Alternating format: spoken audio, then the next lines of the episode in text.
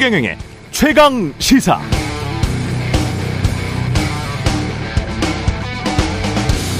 네, 어제 속보로 윤석열 대통령의 발언이 소개됐습니다. 미래 세대의 기회를 박탈하는 고용 세습을 반드시 뿌리 뽑아야 한다. 예, 뿌리 뽑아야겠습니다. 수사도 필요하면 해야겠죠. 저도 부정부패, 부조리가 없는 한국이었으면 좋겠습니다. 그런데 말입니다. 왜 이렇게 가식적으로 정치적으로 한가하게 들릴까요? 대통령 취임 이후 언론에 자주 등장하는 정부 메시지의 키워드에는 주로 노동조합, 마약, 수사, 지난 정권, MG 세대 등이 들어가 있는데요. 왜 이게 가식적으로 들리냐면 김건희 여사의 논문 표절 경력 부풀리기 의혹 그리고 주가 조작 의혹 대통령의 검사 시절 특활비 등이 떠오르기 때문이고 왜 이게 정치적으로 들리냐면 세대 또는 지지층별로 한쪽을 적대적 원인으로 상정하고 다른 쪽을 동원하려는 듯한 정치적 갈라치기 냄새가 나기 때문이고 왜 이게 한가하게 들리냐면 한국이 처한 지금의 위중한 국제정치 경제 상황에서 이런 문제들을 국정의 최우선 순위로 내세울 만큼 그 정도로 중요한가라는 의문 때문입니다. 반도체, 전기차, 미국, 중국, 일본 오염수, 무역 수지, 부동산, 전월세 문제, 줄어든 국민소득, 인플레이션, 로봇 AI, 직업의 소멸 등 진짜 중대한 민생 현안에 뭔가 성과를 내지 못하겠다면 당정이 메시지 관리라도 다양하고 창의적으로 해야 국정 지지율이 높아지지 않을까요? 밥 한 공기로는 부족합니다. 네, 안녕하십니까. 4월 18일 화요일 세상에 이익이 되는 방송 최경령의 최강시사 출발합니다. 저는 KBS 최경령 기자고요. 최경령의 최강시사 유튜브로도 실시간 방송합니다. 문자 자면은 짧은 문자 50원, 기본자 100원이 드는 샵 9730 콩오플 무료고요. 어, 그리고 KBS 일라디오 채널 정치 경제 사회문화 등 다양한 명품 콘텐츠가 준비되어 있습니다. 구독과 좋아요, 댓글 많이 부탁드리고요. 청취율 조사 기간입니다. 아직까지. 예.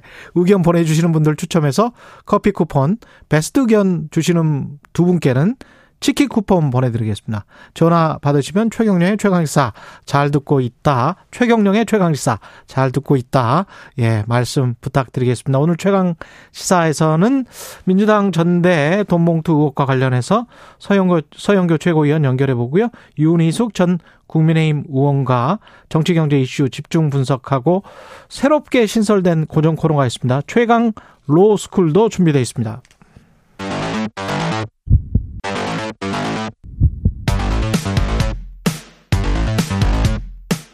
오늘 아침 가장 뜨거운 뉴스 뉴스 언박싱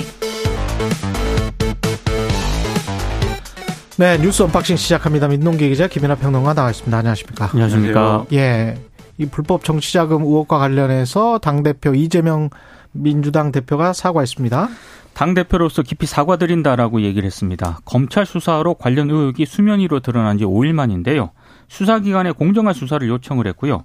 프랑스 파리에 체류 중인 송영길 전 대표의 조기 귀국도 요청을 했습니다. 음. 아, 이재명 대표는 이번 사안은 당이 사실 규명을 하기에는 한계가 뚜렷하다 이렇게 얘기를 하면서 수사기관의 정치적 고려가 배제된 신속하고 공정한 수사를 요청한다면서 검찰에 조속한 수사를 촉구를 했는데요.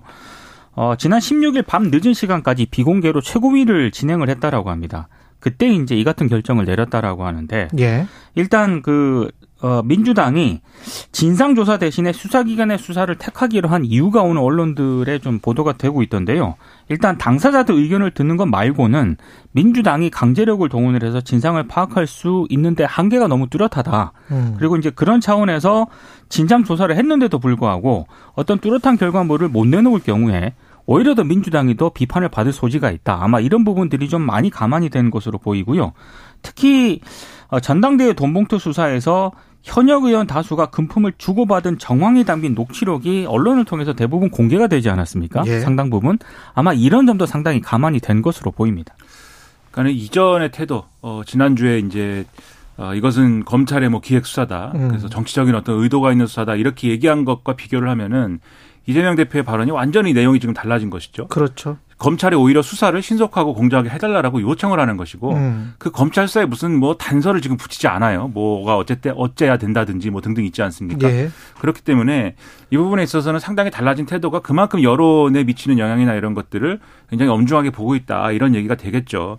다만 이제 이런 문제에 대해서 다소 이제 타이밍이 늦었다라는 지적이 나오는 거는 이제 어쩔 수가 없는 부분입니다. 왜냐하면 지금 압수수색이 되고 이러면서 5일 지나서 이제 하는 얘기가 됐기 때문에 결과적으로는 예, 그렇죠. 이제 그렇게 비칠 수밖에 없는 거고. 음. 그리고 저는 어쨌든 이렇게 뭐 타이밍이 다소 늦었더라도 이런 메시지를 통해서 국민들에게 신뢰감을 주려고 하는 행보 자체는 이제 좀 좋다고 하는데 그만큼의 또 당내 이재명 대표나 지도부의 어떤 의사 표명뿐만이 아니라 당내에 또 호응이 있어야 돼요. 예를 들면 송영길 대표가 지금 파리에 있는데 연합뉴스랑 인터뷰를 했다고 하는데 한겨레도 아마 어제 저녁에 전화 통화를 한 모양이에요. 일단 이건 뭐라 그랬어요? 일단 송영길 전 대표는요. 네.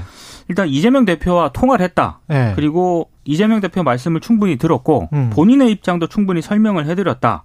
이렇게 얘기를 했고 본인의 입장? 예, 한겨레 기자랑 새벽 이제 저, 어제 저녁에 통한 내용을 보면은요. 그래서 들어올 거냐, 조기 귀국을 할 거냐 이렇게 물었습니다. 그러니까 여기에 대한 송영길 전 대표의 답은 뭐 이번 주 후반이라든가 다음 주 초에 기자회견을 통해서 입장을 밝히겠다 이렇게 얘기를 했거든요. 예. 그러니까 가타부타 입장을 명확하게 밝히지 않은 그런 상황입니다. 그러니까 기자회견을 하겠다라든지 입장을 밝히겠다라든지 이런 거 파리에서 하겠다는 거거든요. 그렇죠.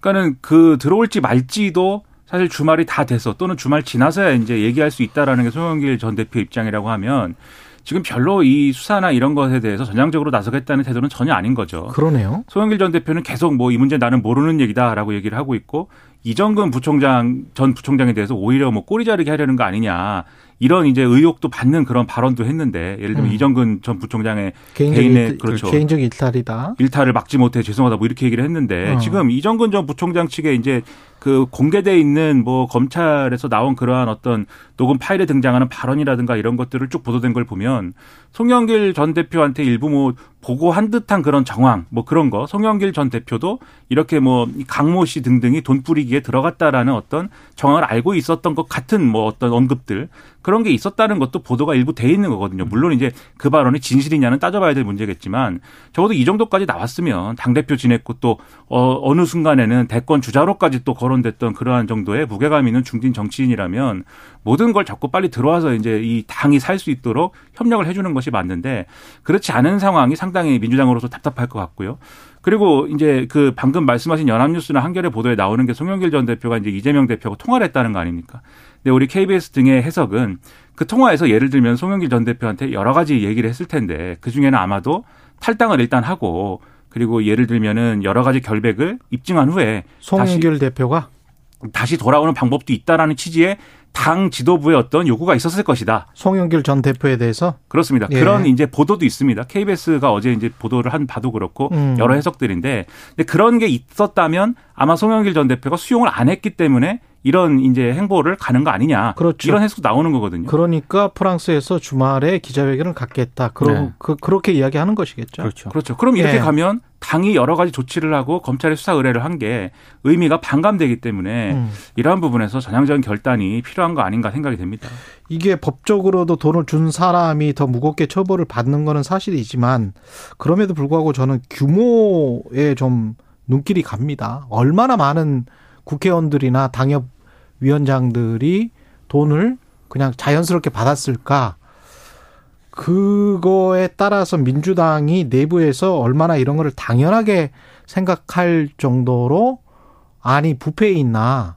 그래서 이상민 의원 같은 경우는 무슨 뭐 시궁창 냄새가 난다 뭐 이런 이야기까지 했었는데 규모나 받은 사람들의 인물 이름이 다 이제 까지게 되면 나중에 드러나게 되면 이거는 송영길 전 대표가 무슨 어, 민주당을 탈당하고 이렇게 해서 끝날 문제는 아닌 것 같은데요. 그러니까 예. 돈을 만약에 준 사람이 있다면 준 사람도 문제고요. 그리고 받은 사람들이 받은 만약에 진짜로 지금 흘러다니듯이 네. 20명이 넘고 현역 국회의원이 그렇다면 이거는 거의 재창당 수준으로 가야 돼요. 그렇죠. 이거는 엄청나게 큰 일이에요. 사태가 굉장히 심각하다는 네. 것을 지금 파리에 있는 송영길 전 대표도 빨리 좀 인지를 해야 될 것 같습니다. 그리고 지금 말씀하신 게 우려가 되는 부분이 뭐냐면 지금 송영길 어쨌든 송영길 전 대표 측 그 당시에 이제 송영길 캠프에 있었던 사람들이 이러한 일을 저질렀다. 돈 봉투 20개 나오고 그리고 9,800만 원 나오고 뭐 이런 과정이라는 게 굉장히 구체적인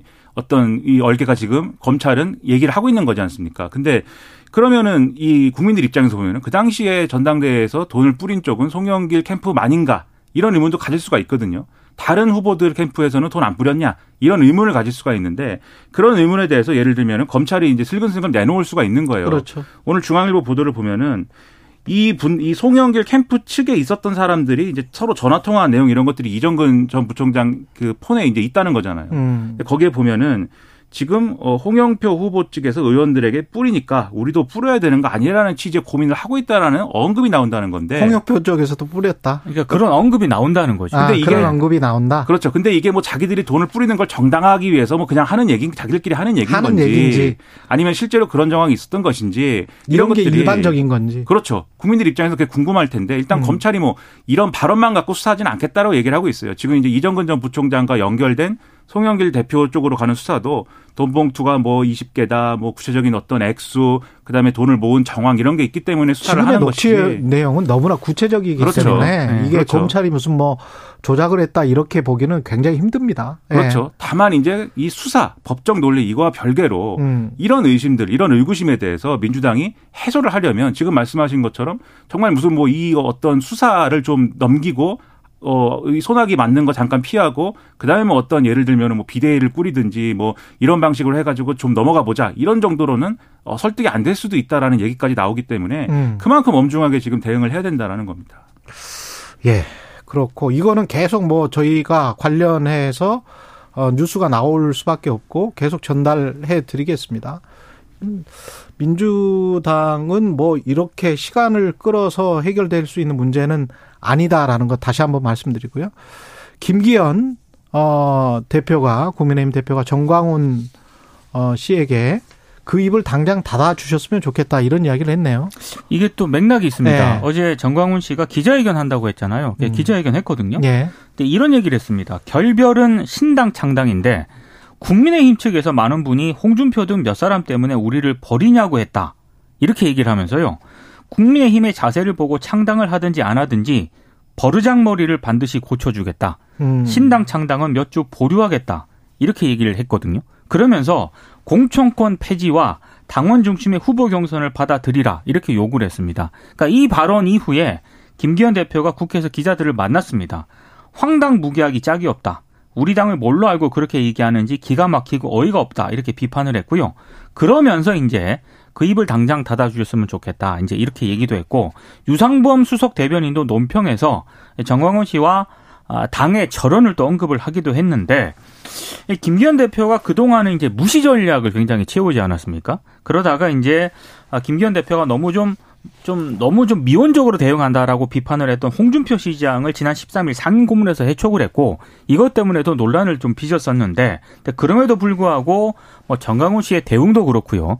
아, 최근 국민의힘 그 지지율이 있지 않습니까? 예. 그 지지율도 하락세를 보이니까 이제는 좀 이런 식으로 좀 강하게 좀 비판을 한 것으로 일단 풀이가 되고 있습니다. 정화 목사는 뭘 믿, 믿는 구석이 있습니까? 그러게 말입니다. 그러니까 이게 여러 가지로 네. 어, 의문인 게 분명히 주말에 한 주장은 언론에 이 기자회견 예고하면서 한 주장은 이제 국민의힘하고는 함께 함께 할 수 없다. 음. 별도의 뭐 어떤 조직을 꾸려가지고 따로 나는 움직이겠다. 이런 거였다고 분명히 예고를 했는데 예. 실제 기자회견을 해보니까 그게 아니고 국민의힘과 따로 가는 게 아니고 오히려 국민의힘을 더 열심히 장악을 하겠다. 그리고 내가 많이 당원을 가입시켜가지고 다음 총선에서 전광훈 파 이 어떤 그러한 정치인들을 대거 공천이 되도록 경선에서 막 이렇게 승부를 봐가지고 그렇게 할 수 있게 공천 룰도 거기에 맞게 뭐 바꿔라 뭐 이런 거잖아요 지금. 근데 이런 것들이 과연 국민의힘 지도부에 의해서 수용이 될 것이라고 믿고 이렇게 얘기를 하는 것인지 여러모로 의문입니다. 아까 김기현 대표 얘기대로 당을 우습게 보지 않으면 이렇게 얘기할 수 없는 것인데, 근데 국민들의 의문은 아마 그런 걸 거예요. 예. 실제로 국민의힘이 우습게 보일 만한 그런 내용이 있느냐. 왜냐면은 정강훈 목사의 어떤 대중 동원력이라든가 이런 것들에 대한 기억이 이 국민의힘 지지자라든지 국민의힘 내 정치인들에 대한 기억이 과거에 지난 정권에서 광화문 집회 이런 거 하면서 그때는 또 덕본 거 아닌가? 그렇죠. 예. 그때 막 이렇게 대중동원하고 거기서 이제 연단해서 연설도 시켜주고 그러면서 야 뭔가 광화문 집회를 통해서 대중적인 동력이 우리한테 생겼다 이렇게 믿었던 분들이 국민의힘 내이 다수 있는 거거든요. 근데 약간 업보도 있는 것 같습니다. 왜냐하면 그렇죠. 김기현 그치. 대표도 정강훈 씨에게 2019년에 이사야 같은 선지자라고 얘기를 한 적이 있거든요. 성경 읽어보신 분들은 알겠지만 이사야면 예, 그 전에 구약에서는 거의 예수급입니다. 네. 예. 그래서 그 업보다라는 비판도 예. 한쪽에서는 나오고 있습니다. 그렇기 예. 때문에 김재원 최고위원에 대한 징계 이것이 되느냐가 여전히 초미의 관심사가 될 것이고 예. 국민들이 지켜보고 있기 때문에 이 좀 더 명확하게 선을 긋고 이 부분에 대해서 단호하게 나가지 않으면은 계속 이런 의심은 따라다닐 거다라는 거죠. 예. 그리고 이정식 고용노동부 장관이 어제 기자 간담회를 했는데요. 예. 근로시간 제도 개편이 있지 않습니까? 그렇죠. 이거 입법 예고 시한이 어제까지였거든요. 음. 종료가 됐습니다. 그래서 종료가 된 이후에 이정식 고용노동부 장관이 기자회견을 가졌는데 아, 좀그 전과는 좀 다른 뉘앙스로 얘기를 했습니다. 아무리 좋은 정책이라도 국민이 불안해하거나 원하지 않으면 할 수 없다. 충분한 수기 과정을 거치겠다라고 얘기를 했습니다. 그러니까 아무래도 이 근로시간 제도 개편이라고 하는 게 주 69시간 노동 때문에 상당히 뭐 이른바 젊은 세대들의 반발을 받았고 그리고 직장인들이 도저히 좀 이건 이해가 안 간다라는 그런 비판도 많지 않았습니까? 음. 그래서 좀 한 발 물러선 것으로 보이는데 근데 그럼에도 불구하고 고용노동부 입장을 들어보면 오는 9월 정기국회 때 뭐 보완된 어떤 개정안을 제출하겠다. 이제 이런 입장인 것 같아요. 근데 회의적인 시각이 굉장히 많습니다. 이게 왜냐하면 결국에는 4월 총선 앞두고 나중에 보완된 개정안을 내더라도 이 문제가 다시 이제 이슈화가 되면 여권 입장에서는 상당히 좀 악재가 될 가능성이 있기 때문에 결국에는 많은 비판이 제기가 되면서 4월 총선 이후로 미뤄지는 것 아니냐. 뭐 이런 전망이 조금씩 나오고 지금 있습니다. 각종 경제 신문이나 이런 쪽에서는 노동 시간을 사실 늘려야 되는데 지금 계속 발목이 잡히고 있다. 그렇죠. 이런 식으로 지금 보도를 하고 맞습니다. 있거든요. 예. 그렇죠. 어제 이제 고용노동부 장관이 한 얘기 중에 우리는 정확히 얘기하면은 주 40시간제다. 그리고 평균적으로 노동자들이 이제 일하고 있는 시간이 그러면 이렇게 따지면 뭐 주 38시간이다 뭐 이렇게 얘기를 하는데 네. 그러니까 사람들이 그런 얘기 들으면은 이제 뭐 이 시중의 언어로 하면 복장이 터지죠. 누가 누가 그렇게 일을 하는 사람들 누구냐 뭐 이렇게 되는데 네.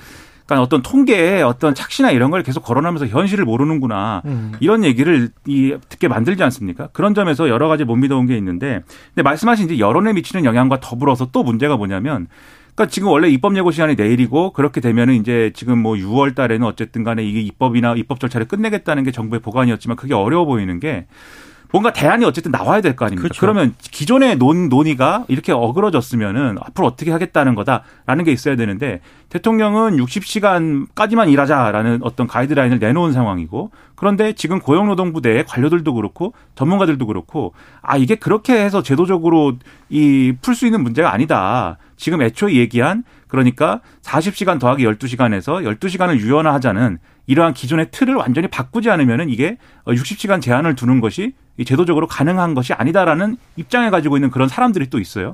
그러니까 이게 법을 실제로 만드는 차원에서는 합의가 잘 안 되고 있는 거고 그리고 지금 이 고용노동부 장관이 굉장히 강하게 얘기를 한 게 6천 명을 대상으로 일반 국민들을 대상으로 해서 음. 여론조사하고 FGI 해가지고 심층 면접 해가지고 거기서 여론 수렴을 더 해보겠다 이렇게 얘기를 하는 건데 그 여론 수렴 하는 건좀 좋다고 생각합니다. 국민들의 말, 말을 많이 들어봐야죠. 그런데 지금 언론이 전하고 정치권이 전하는 그런 메시지 속에서 이 69시간과 관련된 어떤 어, 어, 어떤 우려나 이런 것 속에서 거기에 내용이 다 있지 않습니까? 그렇죠. 이미 있습니다. 사실은. 6천 명의 국민들에게 들으면 새로 나오는 어떤 내용이 있습니까? 또는 거기서 제도적인 대안이 거기서 뭐 이렇게 도출되느냐 그것도 아닐 것이고 그럼 이거 왜 하는 거냐 시간 끌기냐 얘기가 이렇게 되는 거거든요. 음. 최강 시사에서도 여러 번 얘기했습니다. 그렇죠. 그렇죠. 네. 그러니까 명확하게 어떤 방향이다라는 거를 얘기를 하면서 이 어떤 제도적인 대안을 빨리 마련해서 내놓든지 아니면 음. 이런 것은 깔끔하게 그러면 다음에 하겠다라고 명확하게 포기하든지 음. 그런 것들이 필요하다는 거죠.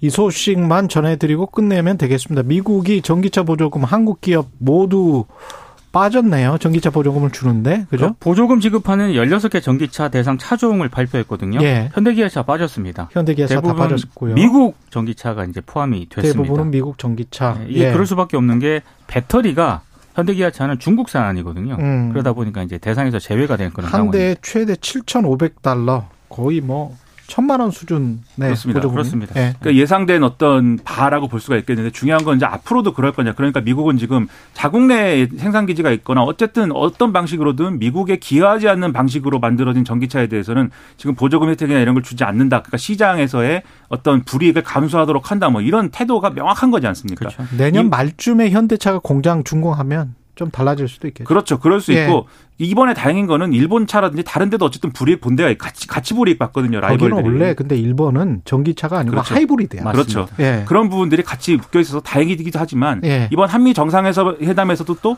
보다 우리 기업에 유리한 어떤 협상이 또 이루어져야 된다 이런 걸 예. 또 예고하는 것 같습니다. 589 좌민아 아, 우동기 항상 응원합니다. 589님이 이렇게 문자를 제가 보내주셨습니다. 다소 좌파일 수 예, 있겠죠. 좌민아 네. 우동기 이렇게 말씀하시면 의미심장합니다. 뭐 아니 이쪽에서 보면 또 좌 좌측으로 보일 수 있어요.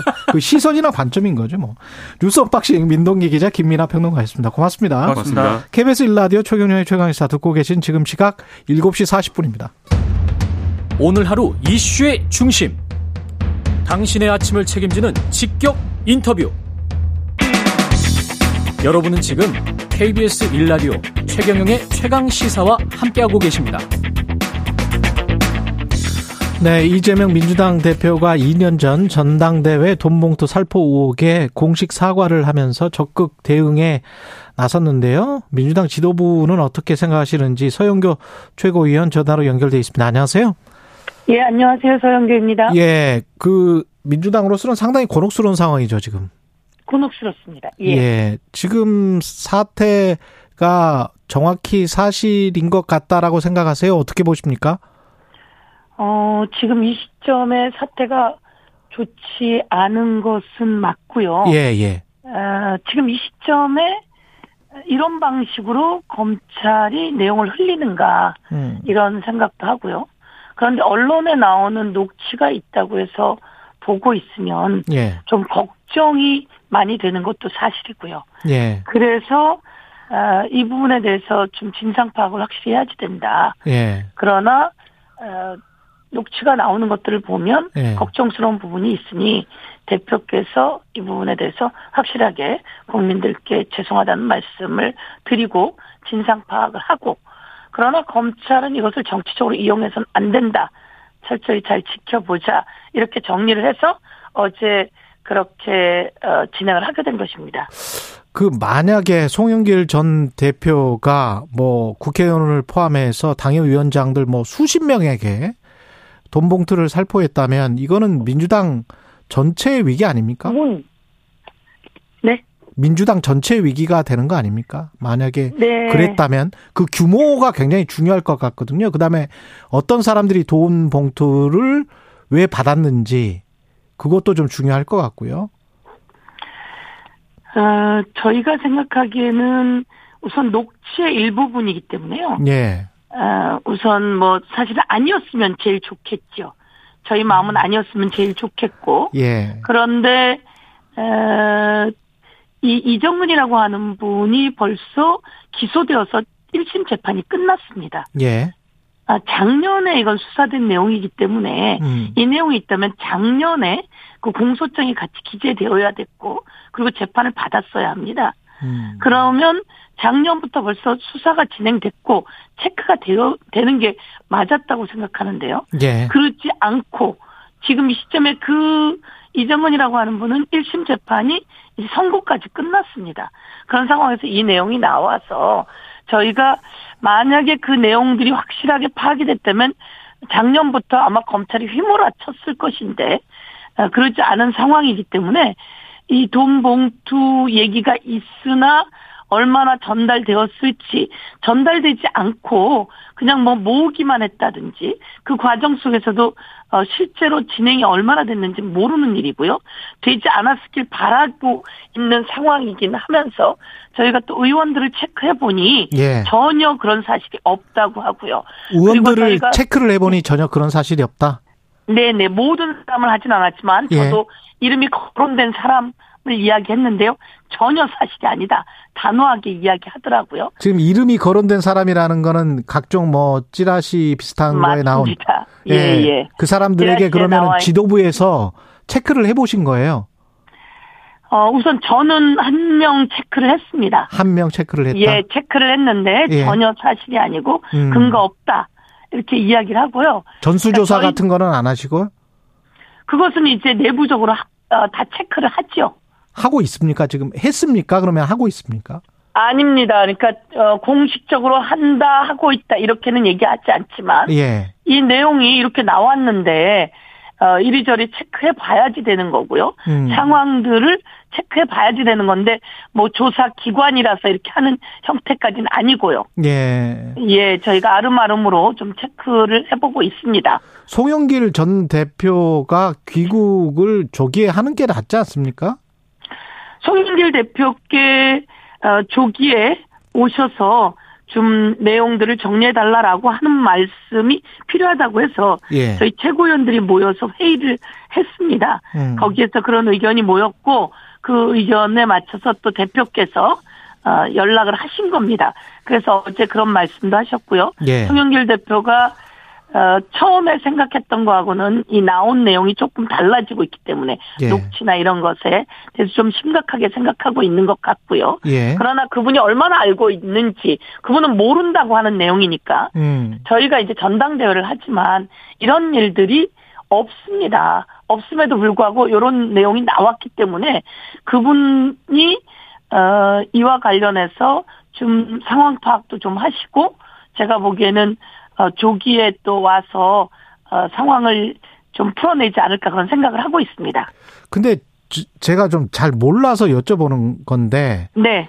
가령 뭐 돈을 진짜로 줬다면 네. 그게 그 지지하는 의원들에게 돈을 주는 겁니까? 아니면은 좀 불분명한 의원들에게 돈을 주는 겁니까?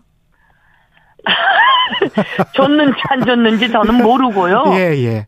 예, 그뭐 전당대회니까 이게 예. 당 대표를 불분명한 사람들에게 돈을 준다는 것은 제가 보기엔 있을 수 없는 일이고요. 아, 확실한 우군에게 만약에 줬다면 아니, 그러니까 불분명한 사람들에게 그 돈을 줄 이유도 없고요. 그러 그렇게 예. 해서 그 불분명한 분들이 예를 들면 표를 살 수가 없습니다.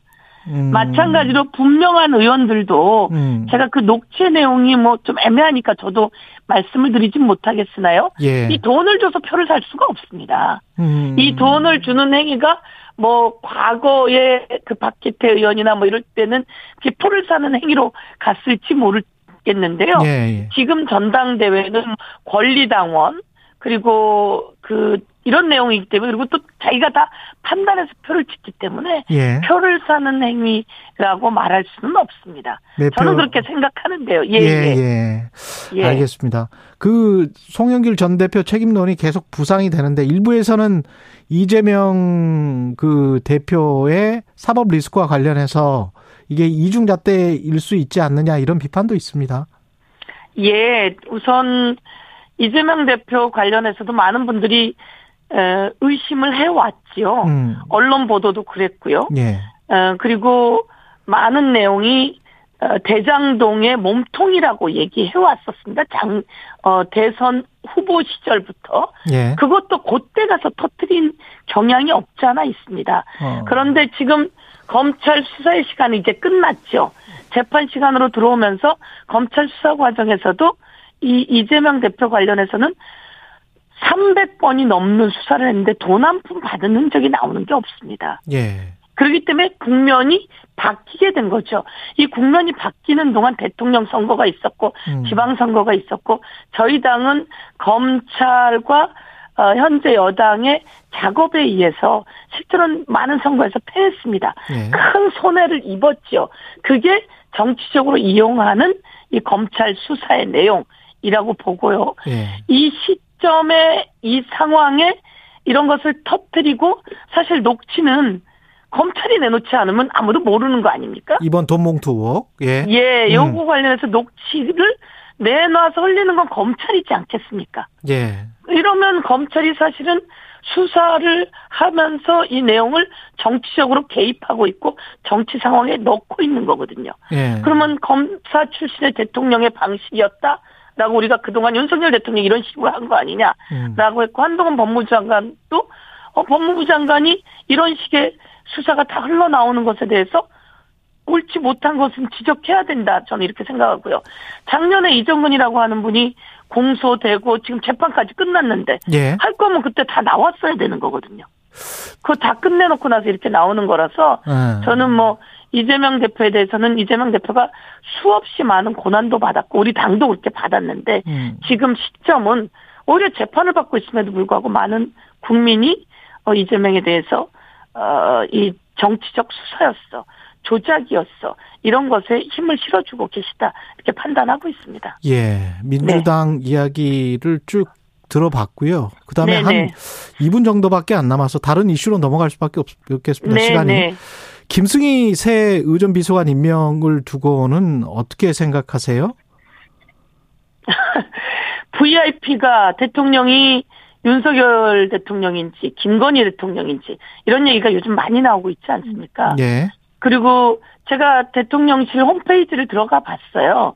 그랬더니 김건희 여사 관련한 사진들이 너무나 많더라고요. 음. 그러면 이런 내용들이 왜 자꾸 대통령실에 어, 대통령이 누구인지 호도되고 있는가 라고 하는 부분에서 알고 보니 의전 비서관에 김건희 여사의 최측근이 있었고 그리고 요즘 외교 참사, 일본과의 굴욕 외교, 미국의 도청 문제 이런 거에 있어서도 아주 저자세의 굴욕 외교들을 하고 있는 중심에 의전이 있지 않았나. 그 의전에 김일범 의전 비서관과 갈등을 빚다가 김일범을 내보내고 의전 비서관 자리를 꿰찬 김승희라고 하는 사람은 도대체 누군가. 아, 알고 보니 김건희 여사의 최측근이었다. 모두 다 옳지 않은 거라고 생각을 하는 거죠. 음. 대통령실이 공적인 공간이고 나라를 위해서 일해야 되는 공간이고 국민을 위해서 일해야 되는 가장 중요한 대통령이기 때문에 사적인 것은 내려놔야 되거든요. 그런데 거기에 부인인 김건희 씨의 사적인 관계의 사람들이 장악을 해가는 모습이 보이는 겁니다. 이것이 대통령실이 국익과 어 엇나가는 외교들을 하고 있고 국익과 엇나가는 대한민국 정치를 하고 있는 측면에서 국민들이 보고 있고 언론이 문제 제기하고 있고 그래서 저는 김승희 의전 비서관이라고 하는데요. 자격 없고 사적인 것과 공적인 것이 구별이 안 되고 있다. 이렇게 말씀드리고 싶습니다. 예, 여기까지 듣겠습니다. 더불어민주당 네. 서영교 최고위원이었습니다. 고맙습니다. 네. KBS 1라디오 최경련의 최강시사 1부는 여기까지고 잠시 2부에서는 윤희숙 전 국민의힘 의원 그리고 한 번 더 뉴스 준비되어 있습니다.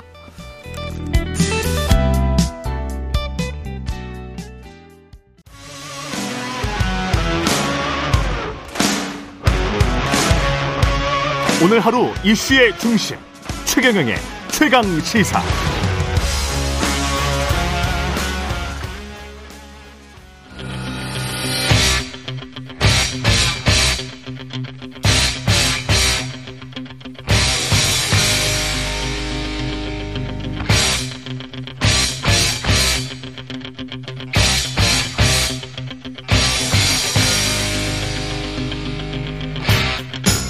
네, 답답한 정치 이슈를 팍팍 때려보는 시간입니다. 정치 펀치 오늘은 경제통 윤희숙 전 국민의힘 모시고 정치 경제 이슈 같이 펀치해 보겠습니다. 정경 펀치미네.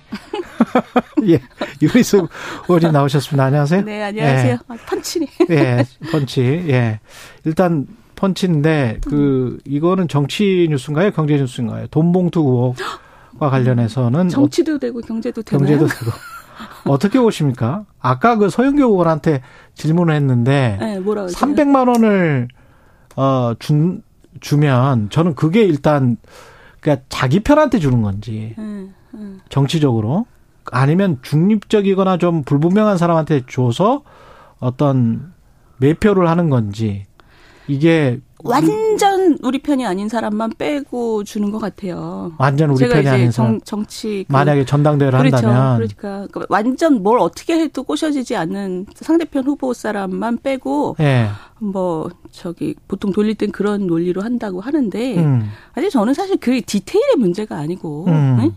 그다음 서 의원님도 그렇게 말씀하시면은 좀 약간 실망스러운 게 음. 이거는 사실 상대당 입장에서 보면 음. 약간 부러운 사건이에요. 네? 이거는 축복이 될 수 있어요. 보세요. 아니 큰 사건 아니에요? 이게? 아니 굉장히 큰 사건이죠. 녹취록 그러니까, 보면 예.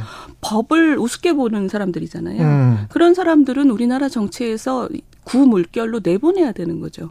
근데 이번에 그거를 이게 터진 바람에 민- 민주당은 그럴 수 있는 동력이 조금 생긴 거예요. 아, 구세대를 몰아낼 수 그렇죠. 있다. 그러니까 지금 보세요. 그 녹취록 얘기 들어보면 뭐 네. 저쪽 누구 캠프에서도 돌리니까 우리도 돌려야 돼. 뭐 이러면서 뭐, 뭐 이게 이야기. 불법이라는 느낌이 거의 없어요. 이분들은 이게 아. 이제 옛, 옛날 정치하시는 분들이죠.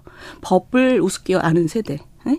그렇죠. 2008년에 한나라당 그렇죠. 비슷한 이야- 그래- 일이 그렇죠. 있었죠. 나는 뭐 국민의힘도 아직도 그러냐? 저는 뭐 들은 바는 없지만 네. 뭐 저- 확신할 수는 없어요. 네. 근데 어찌 됐든 공천 헌금 이런 문제는 양당에서 계속 끊임없이 나오잖아요. 예. 그러니까 불법으로 돈으로 정치하는 문화가 아직도 살아 있잖아요. 그 그러니까, 이- 300만 원이라는 그 숫자도 정말 낯이 익은 숫자인 것 같습니다. 그러니까 정액인가 봐. 예, 정, 정액제인 것 같아요. 2008년에도 300만 원이었죠. 그러니까.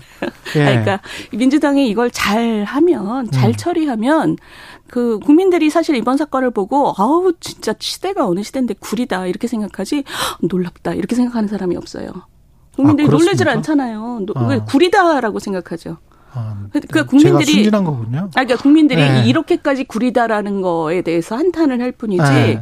정치인을 믿지를 않아요. 음, 그러니까 기본적으로 이- 그렇죠, 그렇죠. 그래서 저는 민주당이 이거를 잘 처리하고 본인들의 세대 교체를 이뤄내면 음, 굉장히 좋은 기회죠. 근데 이제 오히려 위기가 아니라 기회가 될 아니, 수도 있다. 위기인데 예. 위기를 기회로 만들 수 있다는 거죠. 음, 근데 그렇게 되면 한국 정치에서 굉장히 그 건설적인 사건이 될 수 있죠. 그 덕에 우리도 좀 하고. 근데 근데 그 우리 덕에 국민의힘도 좀 건설적으로 새로운 물결이죠. 예, 음, 재무장을 그러니까 좀 적어도. 법을 우- 우습게 알지 않는 세대가 정치를 해야죠. 근데 지금의 양상이 서로 남탓하는 정치지 않습니까? 사실은. 그러니까 그러면서 이제 이런 사실 민주주의의 뭐 근간을 훼손한다라고 판시했어요. 실제로 그 박기태 사건에서도. 근데 그게 맞죠. 왜냐하면 민주주의를 파는 게 정당인데 그러니까. 정당에서 매표 행위를 했다라고 그러니까. 하면 음. 굉장히 큰 문제인 거는 맞습니다. 아, 맞아요. 정치자금법이 예. 아니라 이게 음. 정당법에 걸리잖아요. 예. 이게 특정 후보를 당선시키기 위해서 금품을 공유하는 거는 굉장히 큰 죄예요. 그렇죠. 징역 5년 이하. 예. 그러니까 근데 우리나라에서 이런 그 원칙적인 게 잘 지금 존중이 안 되고 있는 거잖아요. 또 터졌어. 사람들은 뭐 그렇게 거죠. 생각하는 거고. 근데 이제 정치 검찰이다. 뭐 수 왜 이 시점이냐. 대통령 지지율 떨어지니까 그런 거지. 이제 민주당은 또 그렇게 이야기를 하고 일부 국민들한테는 또 그게 또 먹힐 수도 있단 말이죠. 그게 근데 악순환이 되는 것 같아서 조금 좀 음, 그렇습니다. 저는 별로 그렇게 생각을 안 하는 게 아니 예. 그러니까 악순환이라는 느낌이 예. 별로 안 드는 게 예. 그러니까 뭐 지금 왜 이 시점이냐 음. 뭐좀 그런 얘기 하실 수 있죠. 저도 음. 시점이 공교롭다 이런 생각은 드는데 문제는 이 사건을 지금 기회로 만들어야 되는 정치 세력 입장에서는 그걸 가지고 얘기하는 게 굉장히 찌질해 보여요. 그건 또 피할 수가 없어요. 음. 그렇지. 그러니까 만약에 이게 검찰에서 뭔가 그 정치적인 기획이나 뭐 이런 게 연루됐다면 그건 나중에 이제 판결문 같은 거에 언제 수사를 시작했고 이런 게 다 나올 거예요. 예. 그럼 검찰은 또 욕을 먹을 거예요. 음. 그리고 저도 만약에 그런 일이 있다고 하면 못마땅해요. 음. 그거는 검찰에 대해서 우리가 고쳐 나갈 부분이에요. 정치로부터 독립적이어야 되니까. 그런데 지금 이 사건에 대해서 이 사건을 수습하고 보다 낫게 만들어야 되는 개혁을 해야 되는 사람들 입장에서 뭐 이건 기획이에요. 뭐 정치 탄압이에요. 이런 얘기는 맞습니다. 좀 예. 찌질해 보여요. 예, 그거는 그렇게 예. 안 하는 게 맞아요. 예. 그리고 다음 이슈로 좀 넘어가겠습니다. 미국 그 도감청 기밀문서 유출 의혹과 관련해서는 우리 정부 태도는 또 어떻게 보셨는지도 궁금하고 사실 그게 팩트인 것 같긴 하거든요. 도청을 당했 상황은 어떻게 보세요? 미국에서 공부도 하셨고 아니, 미국, 미국 사람들 워낙 또 독하잖아요. 아니 이 이슈에 사실은. 대해서 예. 저도 이번에 일 터진 다음에 예. 공부를 한 거예요. 아, 예. 저도 잘 몰랐어요. 예. 우리나라 국민들이 다 여기 굉장히 아직 초보들인 것 같아요. 음. 근데 이번에 제가 그 여러 개를 뒤져봤더니 이게 독일의 사례가 굉장히 재밌더라고요. 메르켈. 그러니까 10년 전에 2013년에 예. 메리켈 핸드폰 10년 그랬죠. 감청하다가 걸렸잖아요. 예. 메리켈이 엄청 화를 냈죠. How dare you 이러면서 예. 엄청 화를 냈어요. 그래서 오바마가 그 즉각 사과했죠. 예. 그리고는 몇 달 있다가 오바마가 독일에 가요. 가서 음. 독일 그 공영 TV에서 인터뷰를 해요. 음. 근데 사과를 정식으로 하지 않고 음.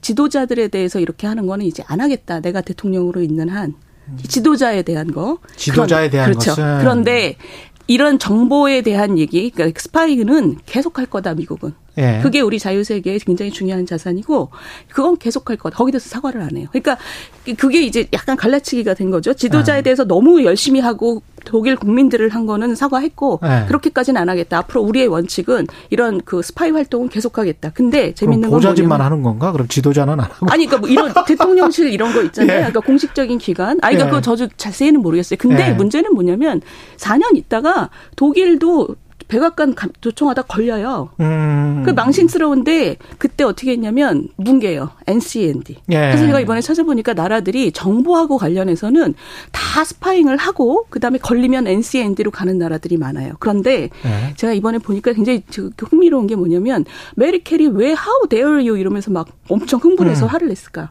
그거는 그 도청을 당한 국민들의 마음이 화가 나기 때문에 그거를 국내 지도자가 어루만져 주는 거예요. 아. 그런데 굉장히 냉정하게 얘기하자면 이거는 모든 나라가 다 한다. 너도 음. 하고 나도 하기 때문에 문제가 생겼을 때 최대한 조용하게 스파이 걸리면 서로 맞교환을 하거나 이런 음. 식으로 조용하게 처리하는 게 국제적인 관행이에요. 근데 이번에 뉴욕타임스에서 지난주 기사를 보면 이번에 걸린 나라, 걸린 나라가 아니라 이제 피해본 나라들이 예. 12개인가 그렇잖아요. 예. 그 중에서 한국이 제일 지금 화가 났다. 분노했다. 그러니까 한국이 가장 분노한 나라로 뉴욕타임스에 저기 그 올라 있어요. 국민들은 그런 것 같은데. 그러니까 내 말이. 예. 그러니까 그게 뭐냐면 우리 국민들은 미국이 어떻게 우리한테 그럴 수가 있어? 음. 그리고 또 야당 지도자들이나 언론도 이걸 굉장히 흥분해서 쓰는 것도 맞아요. 주권 침해. 어, 그러니까 예. 동맹이 훼손됐다 이런 말을 우리 지도자가 하면 안 되는 거죠 사실은. 예. 그러니까 그거를 우리가 그건 뭐냐면 우리가 이런 스파이 정보전에 대해서 우리나라가 아직 망신 당한 적도 없고 남을 뭐 해친 적도 없고 그렇기 음. 때문에 이 이슈가 앞으로 우- 우리나라에선 좀 익숙해져야 되는 이슈 고 지금 현재로서 우리 국민들이 화난 거 있잖아요. 음. 이것에 대해서는 그 메르켈 그 총리가 그 당시에 했던 거가 딱 그 교본이 되는 거죠. 그 우리 대통령이나 대통령실이 국민의 마음을 좀 어루만져 줬어야 되는 거 아닙니까? 아이 저는 잘못됐다고 생각해요. 대응은 아니, 그 대응. 대응을 예. 굉장히 서둘렀고, 예. 그리고 그 국민들의 마음을 어루만져야 된다라는 것을 음. 잘 생각을 못했다고 봐요. 음, 오히려 국내 정치를 했어야 된다. 아, 그 지금 그 그게 모든 그 선진국의 예. 그 관행이더라고요. 그렇게 해야 된다. 그렇지. 왜냐하면 서로 아. 정보전은 다 하고 있기 때문에. 그렇긴 합니다. 그러니까 우리도 예. 아마 이번에 이- 많은 얘기들이 이제 나오고 있잖아요. 언론들도 음. 제가 보니까 지난 일주일 동안 다 입장들을 만들어가고 있어요. 예. 처음엔 다 이게 뭐지 이랬다가 어. 지금 그러면서 저 같은 사람도 이 이슈에 대해서 공부를 했고 어. 그러면 이제 이런 일이 다음에 또 생긴다 이러면 우리는 훨씬 더 냉정하게 대응할 수 있겠죠. 미국 가서는 대통령께서 뭘 주로 해야 된다고 보십니까? 어떤 부분이 가장 중요하다. 확장 억제도 중요할 것 같고 여러 가지 뭐 반도체 뭐 전기차 이야기 나오고 그렇죠. 있는데. 그러니까 그 예. 지금 이게 이게 방미를 하게 되면 음. 그 관련한 이슈에 대해서 이게 뭔가 빌드업이 좀 돼야 되는데 예. 이번에 가면 어떤 어떤 거가 관심사고 이런 것들이 언론에서 많이 화제가 돼야 되는데 참 이게 공교롭게 도청이 터지는 바람에 음. 이게 참 안타깝죠. 그렇지만 어쨌든 지금 말씀하신 우리 안보 협력 강화하는 거 저는 이게 굉장히 중요하다고 봐요. 음. 왜냐하면 북한이 저렇게 미사일을 쏴대니까 국민 대다수가 지금 한 70% 되나요? 우리 자체 핵무장 얘기를 하잖아요. 예. 근데 자체 핵무장이라는 게 지금 경제적인 제재라든가 우리 남남 갈등이라든가 이런 문제에 대해서 아직 숙고된 의견들이 아니에요. 음. 그렇다면 이 구- 국민들이 불안한 마음을 어떤 식으로든 지금 좀 눌러줘야 되는데 현재로서 그 대안은 그 확장 억제를 실효성 있게 만드는 거 예. 그걸 이번에 가서 한다면 저는 우리나라에 좋은 일일 거라고 생각하고 그리고 이제 경제적으로 IRA하고 반도체에서 개별 기업이 뚫고 나갈 수 없는 부분들이 이번 이 미국의 입법이잖아요. 음. 여기서 약간의 유예를 정부가 좀 그 유예를 좀그 부여하는 방식으로 좀 우리 기업을 좀 도와줬으면 좋겠어요. 음. 왜냐하면 예. 이미 이런 전략 산업들은 우리의 의지하고 상관없이 국제적인 룰이 국가와 기업이 2인 삼각으로 뛰고 있잖아요. 그렇죠. 그러니까 거기서 개별 기업이 돌파할 수 없는 상대 국가의 입법 에 있어서 음. 조금이라도 좀 유예가 좀 부여되도록 하는 거 이런 거는 국가가 좀 해줘야 되는 일일 것 같아요.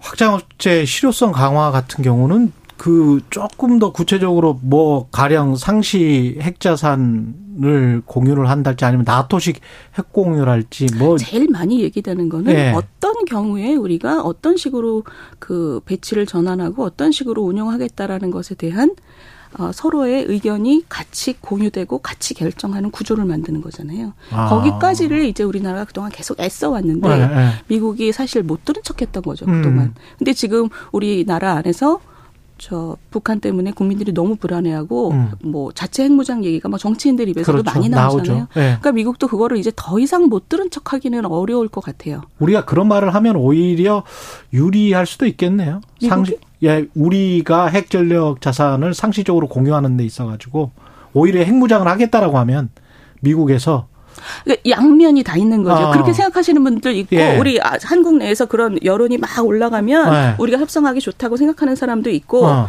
두 번째는 이것도 굉장히 중요한 파트인데 동맹을 못 믿어? 그러면 우리 우리 미군 뺄래? 이럴 수도 있잖아요. 에이 설마. 아니 아니 그러니까, 아, 그러니까, 이, 그러니까 네. 이게 뭐냐면 기본적으로 우리가 음. 미국을 못 믿는다는 얘기잖아요. 음. 그렇기 때문에 그 두 가지 면이 다 있는 거죠. 예. 우리 우리 젊은이가 그렇게 우리나라 국민이 미국 국민이 한국에 있는데. 지금 뭐 2만 8천 명 있다는 예, 거잖아요. 예. 근데 지금 우리를 못 믿어? 그럼 우리가 굳이 굳이 이렇게 큰 돈을 들여서 음, 그렇게 이야기할 수도 그러니까 이 두 가지가 네. 다 있는 거죠. 네, 미국 우파 쪽에서는 또 그렇게 이야기할 음. 수 있겠네요.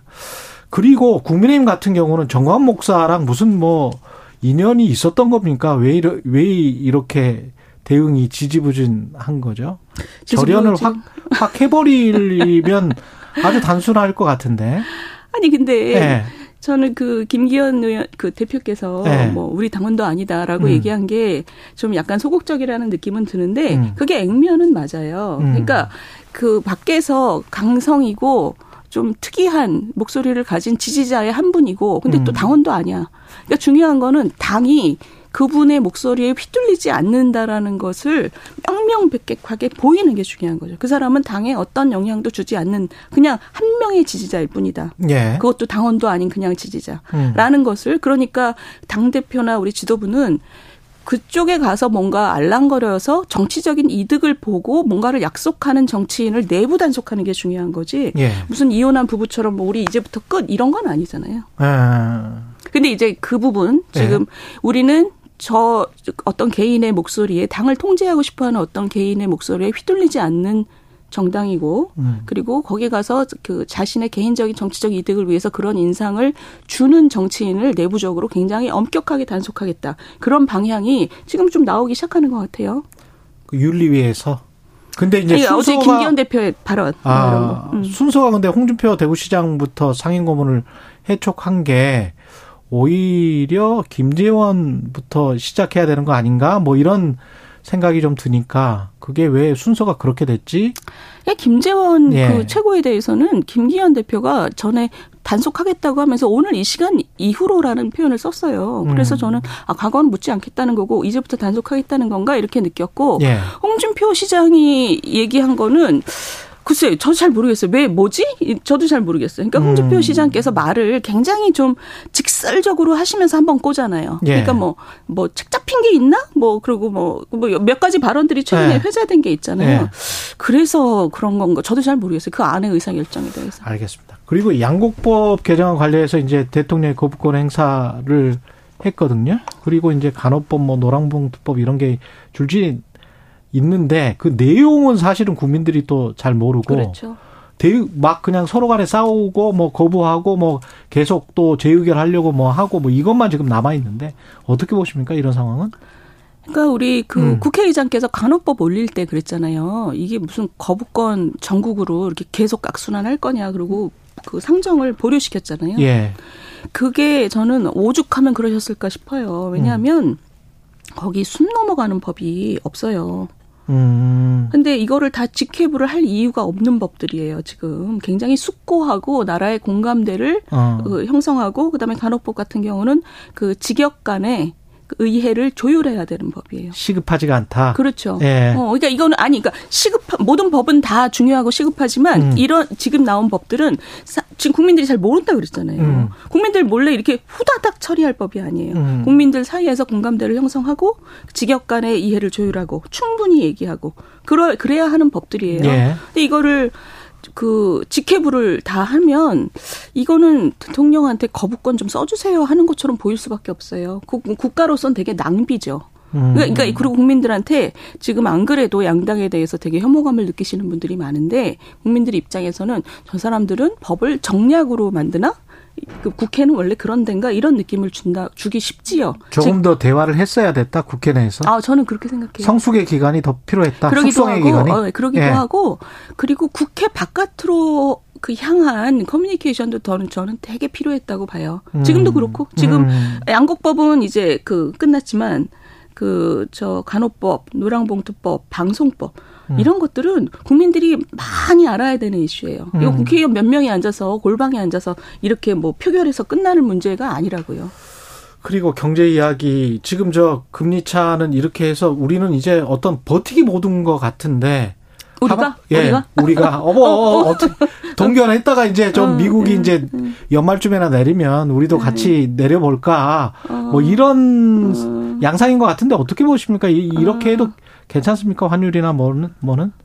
우리는 지금 네. 내려가는 경로를 타기 시작한 건 맞고 금리가 어, 그렇죠. 예. 내려 아니 그러니까 물가가 물가가 금리는 물가를 잡기 예, 위한 그렇죠. 거니까 그렇죠. 그래서 물가의 경로를 보고 정하는 건데 예. 우리 물가는 지금 예상했던 정도로 내려가고 있는 것 같아요. 예. 갔는데 그거에 플러스로 주변 불확실성이 아직 있으니까 음. 그 주변 불확실성이라는 게 이제 뭐 유가라든가 지금 음. 유가가 들썩들썩 하잖아요. 예. 그리고 우리 공공요금 올려야 되는 거 도대체 어떤 속도로 올릴 건지 이런 거를 참 봐가면서 물가 경로가 아직 불확실하고 플러스 금리 결정에는 미국의 금리 결정이 우리에게 영향을 주는 걸 관찰할 수밖에 없죠. 그러니까 지금 버티기라고 음. 표현하신 게 어떤 의미에서는 정확한 거죠. 우리가 예. 완전히 독립적으로 미국의 그 금리로부터 영향을 완전히 안 받고 또는 음. 완전히 안심할 수 있는 상황은 아니니까. 예. 저는 그게 나쁘다고 생각 안 해요. 그런 상황에서 뭐 미국도 뭐 설왕설래합니다만은 경기 침체가 올 수도 있고 안 올 수도 있다. 근데 이창용 한국은행 총재는 지금 미국에서 뱅크런 같은 사태를 막기 위해서 담보 수준을 좀 높여야 된다. 음. 이건 은행 간의 중앙은행이랑 음. 할때 그 담보 수준을 이야기하는 음. 것 같은데. 그러면 대출이 좀 줄어들 가능성. 안 그래도 대출 수요가 음. 별로 좋지도 그렇죠. 않은데. 전에 여기인가요? 예. 누가 나오셔갖고 그 말씀하셨던데 저도 음. 되게 공감했는데, 음. 그러니까 그런 그 부작용이 있죠. 부작용이 예. 아니라 우리가 충분히 예상할 수 있는 시스템의 예. 그 움직임을 경직화시키는 그런 문제가 있음에도 불구하고 예. 지금 이창용 총재가 얘기한 것은 사실 우리 전문가 서클 사이에서는 굉장히 큰 문제로 받아들여져요. 뭐냐면 음. 세상이 이제 너무 연결이 돼서 SNS라든가 이런 게 그 부정적인 뉴스가 엄청나게 빛의 속도로 관련자들한테 음. 다 연결이 돼 버리잖아요. 그렇죠. 이번에 실리콘밸리에서 그렇죠. 우리나라의 직접적인 영향은 뭐 굉장히 제한적이지만 국민들이 보고 아, 저 이제는 세상이 달라졌네. 저게 예. 저 뉴스가 거의 하루 만에 완전히 은행이 망할 정도가 됐잖아요. 예. 근데 문제는 뭐냐면 그렇게 나쁜 뉴스가 이만큼 나쁜 뉴스가 아닐 가능성이 있잖아요. 요 정도 나쁜 뉴스인데 시장에 뭐 뱅크런까지 가게 만드는 음. 거니까. 그러니까 이번에 이창영 그 총재가 그 얘기했잖아요. 이젠 다 인터넷 뱅킹을 하기 때문에 음. 뱅크런을 하려면 옛날에는 은행까지 뛰어갔는데 그렇죠. 지금은 방 안에서 하니까 그렇죠. 이거 은행문 닫아놓고 한 일주일 정도의 시간이 예전엔 주어졌는데 이제는 그 시간이 안 주어진다는 거잖아요. 음. 그러니까 그 시스템 자체가 불필요하게 예민하게 반응해서 뱅크런까지 가는 위기 상황으로 가지 않도록 우리가 예전에 정책했던 마인드보다 이 기술 변화와 세상의 변화를 조금 더 생각해야 된다. 그게 이런 거죠. 담보 비율. 그렇지. 담보 비율이라든가. 100%로 어, 그렇죠. 그리고 차차 올리겠다. 저는 뭐 그거 말고도 여러 가지 더 있어야 될 것 같아요. 네. 그저 이 인터넷 관련해서 이런 뉴스가 너무 빨리 돌 때는 부정확한 뉴스에 대해서 재빨리 정말 빠르게 음. 대응해 줘야 되고 보호 장벽 같은 거를 중요하죠. 높, 그것도 수밖에 굉장히 없다. 중요한데 그 음. 그 아까 그거는 뭐 소식의 문제고 음. 지금 말씀하신 거하고 연결되는 거는 예금자 보호도 이제 얘기가 시작이 돼야 되는 거죠. 우리가 지금 음. 22년 동안 같은 액수잖아요. 근데 이거를 올렸을 때 이게 득을 보는 섹터가 따로 있다는 비판도 있어요. 예. 그러니까 이거에 대해서 우리가 좀 사회적으로 얘기를 해봐야 되는 거죠. 여기까지 듣겠습니다. 정치 경제를 모두 펀치해 봤습니다. 윤희숙 전 국민의힘 의원이었습니다. 고맙습니다. 네, 감사합니다. 여러분은 지금 KBS 1라디오 최경영의 최강 시사와 함께하고 계십니다.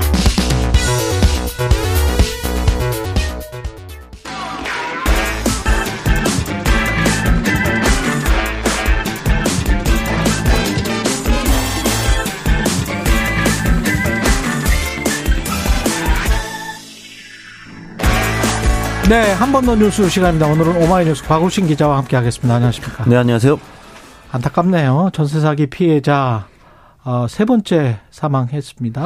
네, 어, 인천 미추홀서에서 따르면요. 음. 어제 오전이었습니다. 새벽 2시에 인천시 미추홀구 한 아파트에서 의식을 잃은 채 쓰러져 있던 A씨를 지인들이 발견을 했다고 하는데요. 31살이네요. 네, 만 예. 31였습니다. A씨가 이제 119 구급대에 의해서 병원으로 옮겨지던 중에 숨졌다고 음. 합니다. 손글씨로 종이에 경제적으로 힘들다라고 했던 이 유서가 함께 발견이 됐는데요. 예. A씨 역시도 소위 건축왕으로 불렸던 이 전세 사기 가해자죠. B씨로부터 음. 보증금을 돌려받지 못한 피해자였고 어, 대책위에서도 활동을 했었다고 합니다. 그래서 관련해서 경찰에 신고도 되어 있었다고 하고요. 2019년에 보증금 7,200만 원을 주고 해당 아파트 전세 계약을 했고 2년 뒤에 그러니까 21년도에 9천만 원으로 올려서 재계약을 했었다고 합니다. 어, 이 B씨 건축왕 관련 뭐 사건 다 잘 아시겠지만 간단하게만 개요 말씀드리면 공인중개사 9명과 함께 짜고 미추홀구 일대 아파트와 빌라를 포함한 공동주택 161채에 전세 보증금 125억 원을 가로챈 혐의입니다. 음. 그래서 이번 전세 사기 사건으로 이미 기소된 B 씨 등 10명 외에도 나머지 공범 51명도 경찰 수사를 받고 있습니다. 지금 전세금을 돌려받지 못한 거죠? 네, 그러니까 예. 처음에 이 집을 계약할 때도 근저당이 설정이 돼 있었는데 음. 근저당 금액이 꽤 컸습니다. 1억 5천 730만 원이었던 거죠. 근데 옆에 이제 부동산 중개업소가 또 부축이고 그렇죠. 안전하다. 네, 뭐, 뭐 이런 식으로 네. 중개사들이 이제 이미 작전을 짜고 했던 거죠. 음. 성과급 받기로 하고. 그래서 음.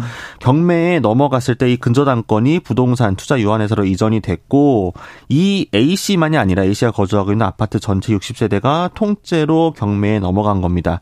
사실 이제 이렇게 경매 넘어가게 되면 금액을 잘 받아야 받아야 전세 보증금 받을 수 있는데 그렇죠. 그런 경우는 사실 거의 없죠 보통. 그 요즘 그 경비로 넘어가는 시기라는 게 경기가 안 좋은 시기에 넘어가니까. 네, 그렇죠. 네. 그래서 근저당도 이미 잡혀 있고 하다 보니까 원래 이제 보증금을 굉장히 후순위를 받게 되는데 음. 소액 이 임차인 같은 경우에는 임대차 보호법에 의해서 얼마 정도, 그러니까 최소한의 얼마 정도는 보증을 받을 수 있게 됩니다. 뭐 예. 전액은 아니지만. 근데 예. 그러니까 원래 이 아파트의 경우에는 2,700만 원을 우선 변제금으로 보장받을 수 있어야 하는데 아까 말씀드렸다시피 보증금을 7,200에서 9,000으로 올려줘 버렸죠. 아. 이게 제한선이 8,000이었습니다. 8,000이 넘어가면 이걸 변제를 못 받습니다.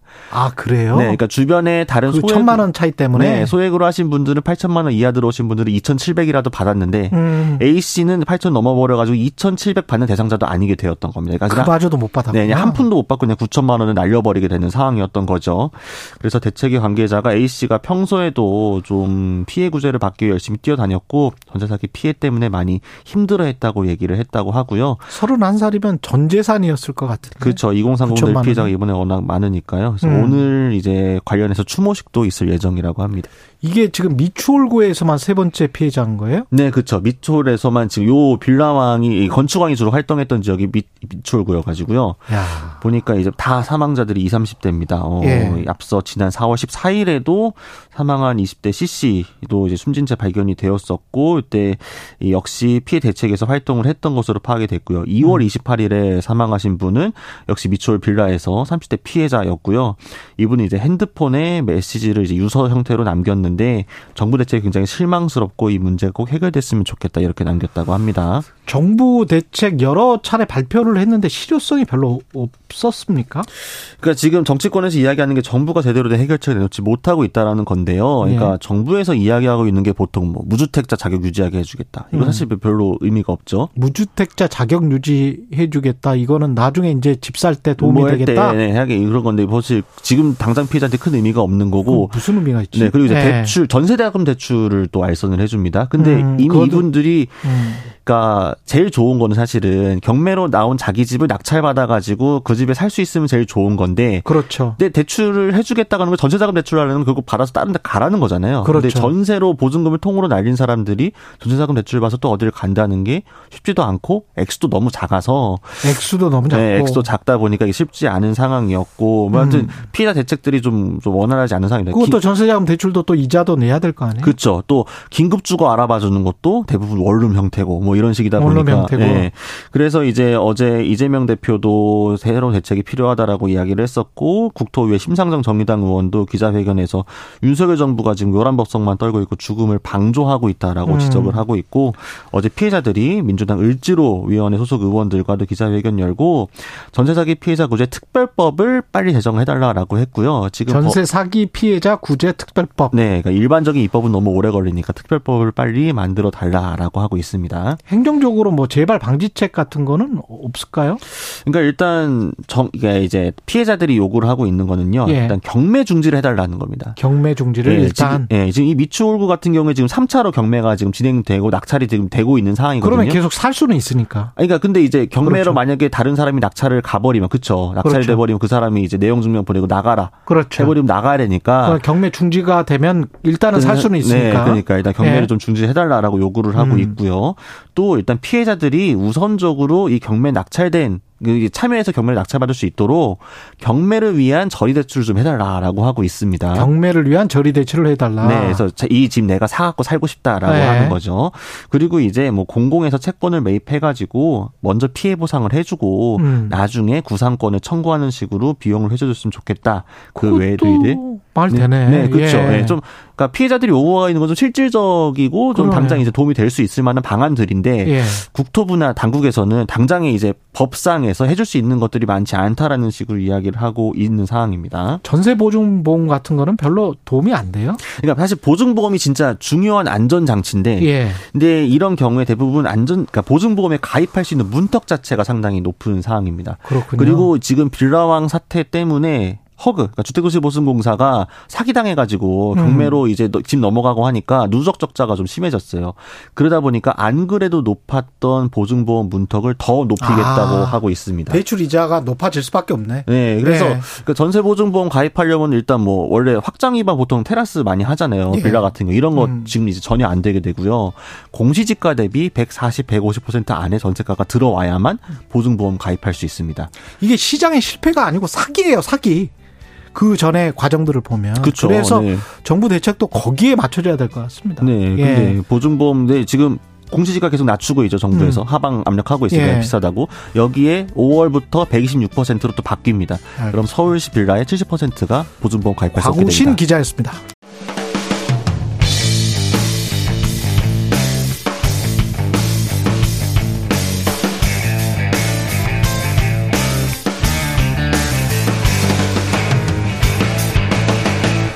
최경영의 최강 시사.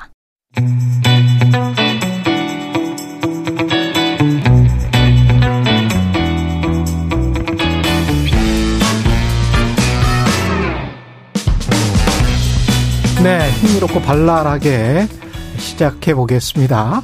정치 시사 이슈의 법적 쟁점 시원하게 파헤쳐보는 시간입니다. 최강 로스쿨 초대 학장으로 김준우 변호사 모셨습니다. 안녕하십니까? 안녕하십니까? 네. 부담이 많이 되세요? 네, 제가 네. 2020년에 여의도 신호등을 저의 이유로 자진하차를 한 3개월 만인가 하고 2000 몇 년도에? 20년. 2020년에? 네, 여기서 김경래 최강 시사. 아, 제가 있을 때 아니죠? 네. 그 다음에 이제 2021년에 네. 그 진실탐사 K를 두 달 만에 이제 하차당하고. 아, 그때는 제가 있을 때네. 네, 그렇습니다. 예. 그래서 작년에 건너뛰고 이제 올해 세 번째로 최강시사에서 고정 코너를 맡는데 제가 단명이 운명이라. 뭔가 런칭을 하면 바로 끝나는구나. 네, 그래서 예. 과연 이게 지금 예. 저를 실험의 모르무트로 좀 우리 이주영 PD님이 저를 예. 데리고 오지 않았나 이런 생각하면서 이제. 세 번째니까요. 3세판. 그러니까요. 이번에는 네. 좀 오래 갈 수, 갈 수 있을 것 같아요. 네. 그 코너 제목이 최강 로스쿨인데 최강 로스쿨. 예. 이게 제가 그랬어요. 아, 이거 제목이 좀 그렇다. 예. 그럼 사법연수원 출신이나 법무관 출신 변호사님도 나올 텐데. 예. 그래서 이제 생각해 보니까 이게 시민분들한테 뭔가 법을 가르쳐 드린다는 의미로 이제 교육기관으로서의 로스쿨. 예. 그렇게 좀 이해를 해주시는 그렇죠. 게 오해를 좀 예. 불식시킬 수 있지 않을까. 아, 저도 많이 들었습니다. 배울 수 있어서 좋을 것 같습니다. 흥미진진합니다. 네. 일단 각종 사건들의 법적 쟁점을 짚어보는 건데 오늘은 네. 2021년 민주당 돈봉투 의혹 관련한 것, 그다음에 네. 이재명 대표 관련 백현동 의혹인데 네. 돈봉투 의혹은 이게 현재 수사의 흐름이 있을 거 아니에요? 그렇죠. 어디까지 파헤쳐진 것 같습니까? 일단 지금 보도된 거 보면 예. 지난주에 이제 윤관석 의원이랑 이성만 의원 주거지랑 사무실, 음. 그다음 이제 강래구 전 감사협회 그 기관장이죠. 그 예. 공공기관 감사하시는 강래구 씨 자택이랑 송영길 전 대표의 보좌관이었던 박 보좌관의 근거지 등 20곳에 압수수색을 했다는 거고요. 예. 그다음 이제 일요일 날 강래구 이 한국 감사협회장이랑 그다음 대전 동구에서 구의원을 지낸 강모 씨, 음. 요두 분을 이제 피의자 신분으로 소환해 가지고 자금 출처나 전달 경위 이런 걸 조사했다고 지금 알려져 있습니다. 그러니까 강래구라는 사람이 다른 무슨 업체겠죠? 무슨 업체로부터 돈을 그렇죠. 모은 거예요? 네, 네. 그렇게 지금은 알려져 있습니다. 아직 그 강내구라는 사람은 당원이 당원 출신이고 네, 그렇게 네. 알려져 있습니다. 네. 그러니까 지금 이제 압수수색 영장에 기재된 사람은 9명 정도라고 해요. 예. 윤관석 의원, 이성만 의원, 음. 이정근 전 사무부총장, 예. 강내구 전 한국 감사협회장, 예. 송영길 대표의 보좌관 박모 씨, 그 다음에 음. 조택상 전 인천시 정무부시장, 뭐 이런 분들이 이제 이름에 올라와 있다고 하더라고요. 음, 줄줄이 소환이 예상이 되고 그렇습니다. 녹음 파일이 지금 좀 언론에서 뭐 다 들으셨을 겁니다. 그렇죠. 정치 네. 고관여층이나 시사에 박사이신 우리 청취자분들께서는 다 네. 들으셨을 거라고 생각합니다. 가장 중요한 법적 내용은 뭐라고 보십니까? 그 윤관석 의원이랑 이정근 사무부총장 사이의 대화라고 저는 생각을 하는데 윤관석과 예. 이정근 사이에 그게 다 삐 처리가 돼요. 예. 누구도 있고 누구도 있고 누구도 아. 있고 또 누구 누구는 호남이잖아. 아. 그래 오빠 호남은 해야 돼. 뭐 아, 이, 줘, 줘야 네, 돼. 네, 뭐 네. 그런 부분이 제일 핵심인 것 같습니다. 누구도 있고 누구도 있고 그것이 네. 이제 국회의원이나 네. 최소 당협위원장. 그렇죠. 아. 그런 부분으로 좀 보여지기 때문에 음. 근데 그게 이제 다 삐 처리가 지금 돼서 방송 가, 그러니까 방송이 됐지 않습니까? 아까 서영교 의원이랑도 그 이야기를 좀 했었는데 네. 저는 이게 좀 이해가 안 되는 게 300만 원을 주고 그렇게 되면은 당협위원장이 뭐 국회의원도 당협위원장이니까 그 밑에 뭐 당원들이 있을 거 아니야. 네. 그 밑에라고 표현하는 것도 좀 이상한데 네. 대의원이든 당원들이든 그 사람들에게 영향을 미쳐서 뭐 이렇게 당 대표가 결정이 되는 그런 방식이라면 네. 만약에 그게 사실이라면 네. 너무 진짜 구린 거 아니에요? 네, 그쵸. 뭐 구리라는 표현 써도 되는 겁니까? 공중 아니 아니 자우지 후지다고 해야 되나요? 후지다. 뭐 낙후돼 있다. 낙후돼 있다. 네, 뭐 어쨌든 그런 것 같습니다. 너무 옛날 방식 아닙니까? 그 제가 이제 그래서 긍정적으로 좀 생각해 보려고 했는데 네. 그 박희태 전 국회의장 당 대표 시절에 이거 비슷한 혐의로 이제 음. 그 유죄 판결을 받지 않았습니까? 네. 그때도 300만 원이었는데 예. 지금도 300만 원이면 그 액수가 똑같더라고. 그 약간 라디오 출연료 같은 거죠. 예. 안 오르는 건데. 근데 아. 니 그만큼 정치가 깨끗해졌구나. 왜냐하면 불법적인 자금을 더 이상 예. 그렇게 쉽게 어, 조성하기가 어렵고 음. 그 다음에 큰 돈으로 움직이지도 않기 때문에 약간 나쁜 말로 구습으로 이제 인사치레 정도로만 이제 이런 돈들이 예. 남아 있는 게 아닌가 긍정적으로 예. 보면 음. 나쁜 짓입니다 나쁜 일이고 있어서는 안 될 일이지만 음 2008년에 300만 원과 지금의 300만 원 위상이 좀 많이 다르지 않습니까? 그렇죠. 예 그런 거 봤으면 좋아지고 있다라고 좋아지고 있다. 긍정적으로 봐야 되는 거 아닌가라는 예. 역설적인 생각도 들었습니다. 그 관행이 계속 남아 있다 이거는 상당히 좀 안 좋은 것 같습니다. 네. 예. 앞으로 수사에 영향을 미칠 쟁점, 돈을 실제로 받았는지 안 받았는지 모르겠다. 네. 서인교 의원은 그렇게 이야기를 하던데. 그렇죠. 예. 지금 뭐 이제 그 여의도 관과나 이런 데서 이제 음. 카톡으로 막 뭐가 돌아요. 예. 밭 이래서 뭐 누구 누구 경 어, 예. 경기 누구 호남 누구 예, 예. 뭐 인천 누구 이렇게 의원들 어. 명단이 이렇게 돌아다니더라고요. 버전이 두 개가 있다. 버전이 두 개가 있다고 하더라고요. 예. 저는 하나만 받았거든요. 예. 그래서 이제 제가 실명을 거론할 수는 없고 음. 이제 그 이번에 보도가 된 JTBC 기자님한테 물어봤어요. 예. 명단을 주면서 예. 신빙성이 있는 거냐? 예. 왜냐하면 자기는 그러니까 뿌린 건 아니라고 하더라고요. 어. 그래서 어 교집합이 있다. 교집합이 있다. 야, 근데 이제 틀린 것도 있는 모양이에요. 예. 그래서 혹시 그런 밭을 받고 계신 지금 분들이 계시다면 예. 그 명단을 그대로 지금 믿지는 마 믿지는 말라. 근데 일부는 포함되어 있는 것 같다라고 예. 하는 것 같고요. 그래서 모집만 하고 돈을 모집만 도 그러니까 밑단과 우리가 윗단 뭐 이런 네. 이야기 많이 하잖아요. 네, 네, 네. 그 윗단에서 돈을 모집을 했어요. 네. 그리고 밑단으로 뿌리지 않을 가능성도 있습니까? 근데 그거는 불가능할 것 같은데 전당대회 기간 동안에 그렇죠. 이제 예. 이른바 배달 사고 예. 혹은 호가호위. 음. 아 누구 줘야 돼? 예. 어, 호남에 누구 누구도 줘야 돼. 호남 분들 죄송합니다. 혹은 예. 취향 분들 죄송합니다. 어쨌든 예. 대화는 그렇게 돼 있으니까 예.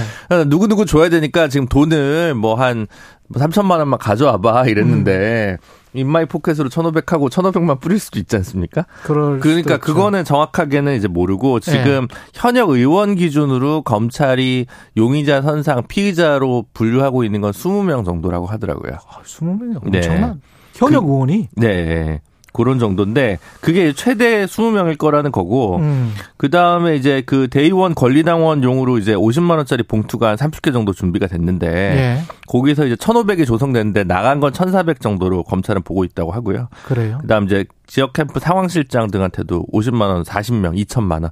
그래서 이제 현역 의원한테 간 건 6천만 원 정도로 보고 있는 거고 음. 전체가 이제 9,400만 원 정도로 보는 건데 음. 그러면 뭐 예전에 비하면 굉장히 약소한 규모라고 할 수도 있죠. 예. 네. 그럴 수 액수는 그렇지만 네. 관행이 조금 좀 그래서 그쵸. 많이 구태라서 네, 그렇습니다. 그래서 비판을 많이 받는 것 같습니다. 맞습니다. 송영길 대표 같은 경우는 돈봉투 모르는 일이라고 했는데 네. 진짜로 몰랐다면 네. 법적인 책임은 어떻게 됩니까? 뭐 없다고 봐야죠. 없습니까? 아니 이회창 총재 노무현 전 대통령 대선 자금은 다 수사 받고 관계자들 다 처벌 받았습니다. 그 두 분은 안 받지 않았습니까?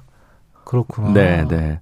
아, 어, 진짜로 몰랐다면 아니 모르죠. 모르지만 아, 대개는 진실은 아, 모르지만 진실은 모르지만 대개는 실제로 이런 자금적인 문제가 있으면 알아서 움직이고 알아서 보고하지 않는 것이 구습이 아닌가 싶습니다. 관습. 아, 네. 그게 정신인데 그리고 음. 법적 책임은 음. 아랫사람이 지는 네, 그렇죠. 밝혀내는 게 쉽지는 않겠네요, 그러면. 그렇죠. 지금 박희태 의원 아까 얘기도 했습니다만 2008년 당시의 것들이 이제 2012년에 밝혀졌던 건데 예. 그 당시에 이제 고승덕 의원의 폭로를 이게 밝혀졌는데 결국 음. 고승덕 의원 외에 그 1억 9천 얼마가 이제 그 당시 조성됐는데 나머지 돈이 용처가 어디로 갔는지는 음. 밝혀지지 못했습니다. 그 당시 음. 검찰이. 그러면 이게 준 사람이 문제가 더 법적 책임이 커지는 겁니까? 아니면 받은 사람이 아, 요거는 예. 지금 예. 이제 이제 법적인 이슈로 정확히 넘어가면 음. 정당법 문제가 있고 정치자금법 문제가 있는데 예. 이게 이제 정당법 50조에 이제 당 대표 경선 관련해서 매수 및 이해 유도죄 라는 어. 죄가 있습니다. 예. 근데 요게 이제 적용된 사례가 박희태 의장밖에 없는 거예요. 그 제가 박희태 의장을 싫어해서가 아니라 예. 선례가 지금 이거밖에 없기 때문에 그렇지, 그렇지. 거론되는 겁니다. 예. 이 박희태 의장 당시에 이, 이, 케이스 같은 경우에 담당 검사가 음. 지금도 검색해 보시면 현재 국민의힘 의원 현역 의원이 정점식 의원으로 나옵니다. 아 그래요? 아, 공교롭게도 네 아, 그렇습니다. 그렇게 되는 거구나. 네, 그, 아니 물론 뭐 뭐 뭐, 뭐, 그때 국회의장까지 했었잖아. 네 그렇습니다. 검찰 출신이죠. 원래 네. 이 검사장 정 고검장인가 검사장 정도 하고 맞아요. 정치계 입문하신 맞아요. 분이죠 박기태 예. 의장. 그리고 음. 원래 사위도 검사였는데. 예. 네. 그 집, 안 좋은 일로 그 집 제가 잘 압니다. 네. 예, 저도 취재를 했습니다. 그래서 당 대표 예. 경선 매수 이해 유도죄는 뭐그 음. 그 형벌에 있어서는 동일하게 음. 받은 사람이나 준 사람이나 3년 이하 징역 또는 500만 원 이하 벌금으로 돼 있는데 음. 다만 이제 지시한 사람은 5년 이하 징역 1000만 원 이하 벌금이나 좀 높습니다. 그러니까 결국은 몸통이 아니라 수발든 사람만 더 처벌받는 건 곤란하니까 음. 독특하게 법조가 음. 위에 있는 사람을 더 공범도 아니고 더 위로 더 높게 어, 형에 처하는 그런 법 구조로 돼 있습니다. 지금 이정근 전 사무부총장 같은 경우는 1심 판결이 나왔단 말이죠. 네. 근데 재판부가 로비스트 역할을 했다 이렇게 판결문에 적었어요. 그렇습니다. 그러면 이 사람은 정치인이 아니고 로비스트였다? 아, 아니 뭐 그렇다기보다는 예. 지금 그 알선 수재죄가 아마 지금 그 포함돼 있어가지고 음. 그런 부분들을 이제 우리는 로비가 합법적이지 않으니까 예. 판결 그리고 이제 본인이 내가 로비스트가 어울리는 것 같아라는 어 대, 대화들이 전화 통화에 많이 녹, 녹음돼 있다고 합니다. 그래서 아. 그런 문제고 사실 이 당 대표 경선 문제와 관련해 가지고는 이 판결문의 내용이 담겨 있는 게 아니기 때문에 그렇죠, 그렇죠. 예, 그래서 뭐 그 부분은 좀 별건으로 보시면 될 것 같습니다. 정치를 어떻게 보면 해서는 안 되는 분이 정치를 한 것일 수도 있겠습니다. 네. 민주당 같은 경우는 정치적인 이야기를 좀 들어가 보면 네. 이거 어떻게든 풀어야 될 거 아니에요. 그렇죠. 근데 송영길 전 대표는 뭐 그냥 주말에 네. 파리에서 네. 기자회견 하겠다고 하는 거면 네. 이거는 단기간에 풀릴 것 같지는 않네요. 민, 민주당은. 그렇죠. 음. 사실은 저는 잘 모르겠습니다만 그 진실 관계를 사실 관계를 저희가 모르니까. 예. 근데 이제 지금 일단 1차적으로는 윤관석 의원 같은 게 전화 통화 녹음 내용이 나온 상황이니까 음. 그리고 삼선 중진이지 않습니까? 예. 제가 볼 때는 당에 대한 어떤 책임감 이런 음. 게 있다면 어 최소한 둘 중에 하나는 해야죠.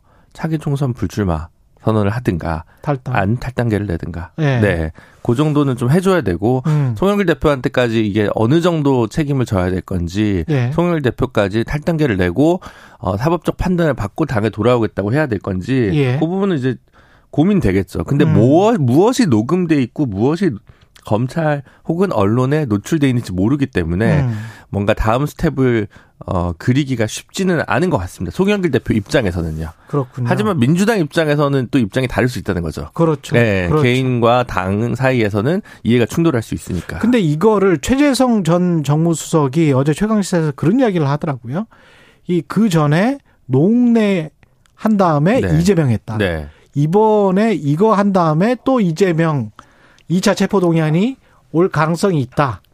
뭐 이런 식의 어떤 해석을 하던데. 저는 뭐 개인적으로는 그런 가능성 별로 낮게 보고요. 아, 낮다. 네, 왜냐하면 이거는 이정근 사무부총장의 1심 선고 시점을 기점으로 음. 그다음 압수수색이 나가는 진도 나가는 그 타임 테이블로 보는 게 맞는 것 같거든요. 검찰이. 네. 아. 그러니까 이거 왜 늦추고 있냐라고 네. 하면 아니 이거 관련된 증거가 제출된 그러니까 음. 녹음 파일이 증거로 제출된 판결을 좀 보고 아. 거기서 속도를 내겠다라는 말은 할 수 있거든요. 그리고 파일이 3만 개가 있으니까. 그럼, 어. 그리고 검사를 지난주에서 여섯 지난주인가 지지난주에 그 반부패 2부에 여섯 명에 일곱 명을 추가했단 말이에요, 검찰이. 네, 증거로 채택됐으니 네. 이거 이제 안심하고 이제 가보자. 법원에서도 인정했으니 네. 좀 확대시킬 수 있겠다. 네. 검찰은 또 그렇게 이야기할 수 있겠네요. 네, 네, 네. 예. 그래서 그것까지 얘기하는 것은 조금 무리한 해석이 될 수도 있다는 생각이 듭니다. 예. 8625님, 최강 로스쿨 응원합니다.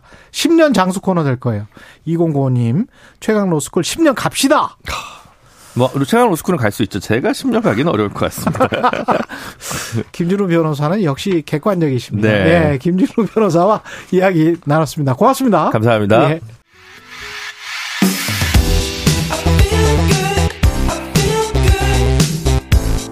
세상에 이익이 되는 방송 최경영의 최강 시사. 네, 설명이 필요 없는 분입니다. 한국 최초의 우주인 이소연 박사 스튜디오로 모셨습니다. 최근에 우주 비행 경험을 담은 에세이집 우주에서 기다릴게 예. 관련 이야기를 좀 들어보겠습니다. 청취자에게 인사 먼저 해주시죠. 네, 예. 안녕하세요. 한국 최초 우주인 이소연입니다. 예. 우주에 다녀오신 게 그때 2008년? 네, 2008년 4월. 예. 딱 15년 됐고요. 근데 에세이는 15년 후에 나왔습니다. 네. 예. 어떤 취지에서 굉장히 좀 솔직하게 쓰셨던데? 네, 써야 된다, 써야 된다는 네. 생각은 계속 하고 있었고, 네. 또 강연할 때마다 많은 분들이 이 내용을 책으로 써줬으면 좋겠다는 이제 부탁도 하셨었는데, 음. 비행 직후에는 사실 물리적으로나 마음적으로나 여유가 너무 없었고요. 바빠가지고. 예. 예. 그리고 좀 그 뒤에는 어디서부터 어떻게 이야기를 풀어가야 될지에 대한 게 너무 어려웠어요. 왜냐면, 음. 이제 너무 낯설게 제가 한 얘기가 이상한 방향으로 흘러가는 경험들을 되게 많이 하다 보니까 정도 있었죠. 네, 네. 그래서 이제 어떻게 써도 오해가 될 수 있을 것 같은 좀 두려움이 많이 있었던 것 같아요. 근데 그런 것과 관련해서도 책에 좀 솔직하게 쓰셨더라고요. 예, 예. 예. 근데 이제 이번에는 좀 주변에서 많이 도와주셨어요. 그러니까 음. 그 독자의 눈으로 어떻게 쓰는 것이 오해가 없을지를 좀 조언도 해주시고 방향도 잡아주시고 이런 주변 분들이 되게 많이 도와주셔가지고. 예. 우주인 이소연은 이 책에 나와 있습니다만 어떻게 된 겁니까? 어, 2006년, 5년에 이제 한국에서 우주인을 우주로 보내야 되겠다는 계획이 시작돼서 예. 러시아랑 계약을 했고요. 예. 이제 그 계약이 끝나고 대대적으로 우주인 선발이 시작됐죠. 음. 사실 요즘은 오디션 프로그램 되게 많은데 음. 그때만 해도 그런 거 없을 때라 가지고 그때 경쟁률이 3만 6천 대 1이었어요. 3만 6천 대 1. 그래서 될 거라는 생각을 하고 지원하신 분들은 아마 거의 없었을 거예요. 예. 그냥 궁금하고 신기하고 예. 이런 마음이 더 컸던 것 같아요. 그리고 나서 뭐 혹독한 훈련을 받고 네. 그리고 이제 우주로 2008년에 가신 거죠? 네, 4월 8일에 갔습니다. 아, 지금쯤이네. 네, 지금 15년 전 지금은 우주에 있었죠. 4월 8일부터 4월 19일까지 네. 있었으니까. 네, 네, 네. 15년 전에. 네. 4월 18일 날에는 우주에 있었네. 네, 내려올 준비하고 있었죠. 와. 짐 싸고 있었습니다. 그때 뭐 사진 같은 거 뭐 있으세요? 그 사실 음. 전날은 사진도 거의 못 찍어요. 왜냐면 가지고 올 짐들을 다 싸고 음. 이제 제가 가지고 올라가는 카메라는 이제 폐기 처분돼야 되는 물건 속에 다 들어가 있고 왜 폐기 처분돼야 그러니까 이제 가지고 올라가는 것보다 가지고 내려오는 게 훨씬 비싸요. 그래서 아, 그렇겠다. 꼭 가지고 와야 되는 것들을 정해서 예산을 정하기 때문에 그럼 디지털 카메라로 찍고 그거를 USB만 뭐 주머니에 넣는 거예요? 어, USB 가지고 오고 그다음에 다운링크라고 음. 이제 다운받는 계약이 돼 있어서 아. 몇개 비디오나 사진까지 어떤 용량까지는 다운을 받을 수 있고 뭐 이런 계약들이 있어요. 그때도 우주에서 쏴 줄 수 있습니까? 네, 지상으로? 지금 같은 방법은 아닌데 네. 이제 위성 통해서 다운하는 방법이 있었어요. 아. 지금은 실시간 인터넷이 되고요. 네. 어떤 느낌입니까? 우주에 있으면? 어떤 느낌이에요? 일단은 우중력이라는 게 되게 신기하고요. 네. 그러니까 이제 몸이 계속 떠다니고, 음. 그 다음에 이제 불편하기도 하지만 재밌기도 한 건 지상에서 30년, 40년간 생활했던 그 어떤 것도 그대로 되지 않는 게 되게 불편해요. 그러니까 아. 무의식적으로 숟가락을 쓰고 내려놓는데 날아가고 없고, 무의식적으로 아. 물건을 쓰고 내려놨는데 날아가고 없고, 훈련 내내 묶어놔야 된다, 붙여놔야 된다 듣지만 음. 우리가 의식적으로 하는 행동이 하루에 그렇죠, 그렇게 많지 그렇죠. 않더라고요. 예. 그래서 이제 어른 다들 어른들이고 성공한 분들이라 음. 초반 며칠은 그것 때문에 본인 자신한테 화를 되게 많이 내요. 아, 내가 이렇게 네. 그 4월 8일부터 4월 19일까지면 한 열흘 이상 네, 네. 있었던 건데 그때 이렇게 지구만 보신 거예요? 아니면 우주를 보신 거예요? 뭘 보신 거예요? 둘 다 가능하죠. 네. 그러니까 이제 사실 18가지 실험에 되게 빡빡한 스케줄이었어요. 그러니까 어. 위에 같이 있는 6명 중에 제 일정이 거의 한 두 배였거든요. 다른 평균 우주인들의.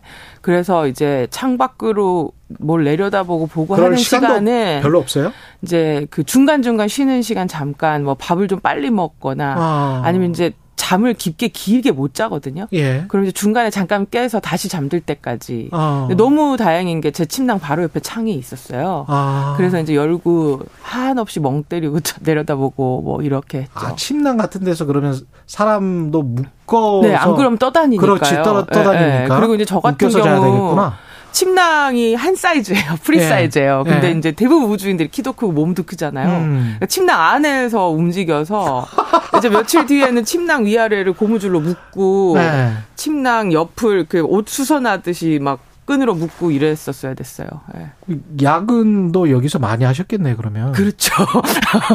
숙명이네 한국이네 숙명. 네. 우주에서도 야근. 아니, 사실 러시아, 미국 친구들이 놀렸어요. 그래서 아. 역시 한국 은 우주인도 여기 와서 이러고 일, 있다고. 일과표가 그 정도로 네. 많았군요. 네, 네, 좀 많이. 근데. 거기에서 다른 뭐 별을 본다든가 지구라는 별을 본다든가 그러면 네. 어떤 느낌이 듭니까? 뭐 하나님이나 신이나 인간의 미약함이나 뭐 이런 게 떠오른다고 하던데. 네, 근데 이제 그게 네. 옛날 우주인들하고 조금 다르긴 해요. 음. 그러니까 이제 정말 많은 돈과 노력을 들여서 몇십 년간의 아둥바둥 거림으로 올라간 높이가 고작 400km거든요. 근데 아, 이제 그렇게 생각해 보니까 그러네. 예, 네, 근데 우, 그 별들은 다 몇백 광년씩 떨어져 있잖아요. 아. 그러니까 그 별의 입장에서 볼 땐 저희는 딱히 나온 것 같지도 않은 상황인 거죠. 그러네. 네, 그리고 이제 보여지는 별이나 달이나는 거의 아. 똑같은데 예. 색깔만 다릅니다. 색깔만 달라요? 왜냐하면 이제 대기가 사실 어찌 보면 간유리 같은 거예요. 예. 그래서 이제 많은 분들이 그 흑백 텔레비전 브라운관 텔레비전을 보고 계신다면 음. 이제 우주 정거장에 있는 우주인들은 풀 K UHD TV를 아, 보는 거죠. 네. 그렇군요. 네. 네. 그러니까 지구에 그나마 그래도 가장 가깝게 있는 우주에 그렇죠. 있는 거군요. 사람이 갈 수 있는 이제 물론 아폴로 때는 달까지도 갔지만 네. 그건 이렇게 정기적으로 가는 곳이 아니니까. 그러네요. 네. 그러면 저 우주 뭐 이런 거는 지하 무슨 은하철도 999 뭐 이런 거는 아니네. 아니죠. 네. 아. 많은 분들이 진짜 멀리 갔다고 생각하시는데 네. 사실 서울 부산 거리를 위로 간 것뿐이에요. 그게 지금 인류가 성취한 거의 최대치. 그렇죠. 거주로서 성취한. 잠깐 찍고 돌아오는 걸로는 이제 달이고요. 네. 그렇군요. 네, 네. 야, 아직도 갈 길이 멀긴 하네. 그렇죠. 그래서 예. 다들 가고 싶어 하시고 궁금해 하시고 평생을 바치시고 하시죠. 네. 그 가장 무슨 우주에 있는 한 열흘 동안 가장 네. 기뻤던 일 같은 것, 오늘 황홀했던 순간 같은 것, 뭐 이런 것들이 있을까요? 그 사실 이제 그 지구를 내려다 보는 순간 순간들이 이제 황홀하고 한데 예. 아무래도 한국 사람이잖아요. 그렇죠. 그러니까 이제 지도나 영상에서 보던 한반도의 모양을 제 눈으로 직접 위에서 내려다 거기서 막 찾아봤어요? 아니 그냥 보입니다. 그냥 아 보여요? 저기 제주도구나. 아 그래요? 아 저기가 포항의 그 꼬리구나 이게 네. 보이고 이렇게 돌 텐데 그래도. 네, 근데 이제 네. 사람 네. 눈이라는 게 정말 엄청난 게 어. 카메라로 찍으면 흐릿해지거든요. 어. 근데 이제 사람 눈은 따라가면서 초점을 잡으니까. 어. 그리고 이제 400km밖에 안 되다 보니까 제주도 상공 날 땐 서울이 안 보여요. 너무 가까워서. 그렇군요. 네, 그리고 이제 밤에는 그 서울의 한강이 맨눈으로도 보여요. 음. 그불 켜진 것 때문에. 그 다음에 네. 이제 남북한 경계도 너무 뚜렷하게 보입니다. 왜냐면 이제 북한이 전기 시설이 안 돼 있어가지고. 거기는 어둡고. 네, 남한의 전기가 가는 곳까지는 정말 밝고 아. 그 뒤는 칠흑같이 어두워지거든요. 네. 그렇군요. 그 이후에 이제 갔다 오신 다음에 네. 그 최초의 우주인 대한민국 최초의 우주인이라는 타이틀이 영광이지만 좀 힘겨웠죠. 네, 무겁고. 그랬던 것 같아요. 그러니까 네. 지원을 할 때는 그냥 우주에 가서 실험하고 오는 과학자만 음. 생각했는데 돌아와서 보니 우주인이 제가 생각했던 것과는 되게 많이 다른 롤들과 음. 그 기대들이 있어서 그때만 해도 지금 생각하니까 29살 되게 어렸더라고요. 29살. 아. 네, 그리고 이제 그때는 되게 유명한 연예인들이 조금 부럽기도 했던 게 음. 그분들은 차근차근 준비를 하고 유명해지셨는데 음. 저는 이제 러시아에 있다가 갑자기 돌아오니까 아이돌이 된 거지. 네, 네. 네. 근데 이제 그게 되게 버거웠던 것 같아요. 그리고 이제 음. 지금 같으면 아 이런 얘기를 하면 어떤 분들은 다른 방향으로 생각할 수도 있겠다라는 자기 검토를 하고 얘기를 하는데 예. 그때는 대학원 학생에서 바로라서 그렇지. 이제 그렇지. 친구들하고 이야기하듯 이야기하다 보면 오해도 되게 많이 샀던 음. 것 같고 그래서 가짜 뉴스 같은 경우도 뭐 있었잖아요. 미국 네, 시민권을 얻었다. 네. 뭐 먹튀다. 뭐 지금도 저희 남편은 네. 먹튀라고 하면 뭔가를 먹었다는 얘기인데 나한테도 네. 얘기 안 하면 뭔가가 있냐고 물어볼 정도로 어. 이제 그렇기도 하고 근데 사실 요즘은 그래요. 그런 뉴스를 보는 제가 일반인이라면 충분히 오해할 수 있겠다는 음. 느낌은 들어요. 근데 다만 음. 잘 아시면서도 이제 그런 얘기를 쓰신 분들한테는 좀 서운하고 안타깝고 음. 하죠. 네. 미국에서 지금 공부는 다 마치셨고요? 네, 2년 예. 하러 갔다가 이제 남편을 만나는 통에 길어져서 예. 사실 마친 지는 한참 됐고요. 아, 그렇군요. 네. 예. 꿈, 또 다른 꿈이 있습니까? 어, 사실 이제 어릴 때는 막 길게 꿈도 꾸고 또 예. 우주인이 되기까지 한 번도 뭔가를 계획해서 그 계획대로 됐던 적은 없었던 것 같아요. 우주인도 음. 계획은 아니었기 때문에. 그래서 요즘은 그냥 매일 하루하루 최선을 다하고 저한테 사인 받고 사진 찍고 싶어 하는 친구들이 그런 과거의 우주인을 좋아했던 기억이 부끄럽지 않게 해, 음, 살고 싶고. 부끄럽지 않게. 네. 그 다음에 네. 요즘은 그냥 좀 더 나이를 먹어서 이제 인생을 돌아볼 때 한국 우주인으로 좀 자랑스러운 사람이 될 수 있었으면 좋겠다는 막연한 꿈은 있는 것 같아요. 네. 한 20초 남았는데요. 네. 우리나라 우주 산업 은 창창합니까? 어떻게 저는 보세요? 그렇다고 생각해요. 아, 특히 아, 이제 요즘 네. 젊은 친구들은 음. 제가 그때에 비해서 너무나 다들 대단하고 아. 그래서 그 친구들이 꿈을 펼 수 있는 바탕만 잘 만들어지면 무한한 가능성이 있다는 생각을 저도 하고 저랑 만나는 외국 전문가들도 많이 얘기합니다. 네. 예. 지금까지 이소연 박사였습니다. 고맙습니다. 감사합니다. 예. 4월 18일 화요일 KBS 일라디오 최경령의 최강 시사였습니다. 고맙습니다.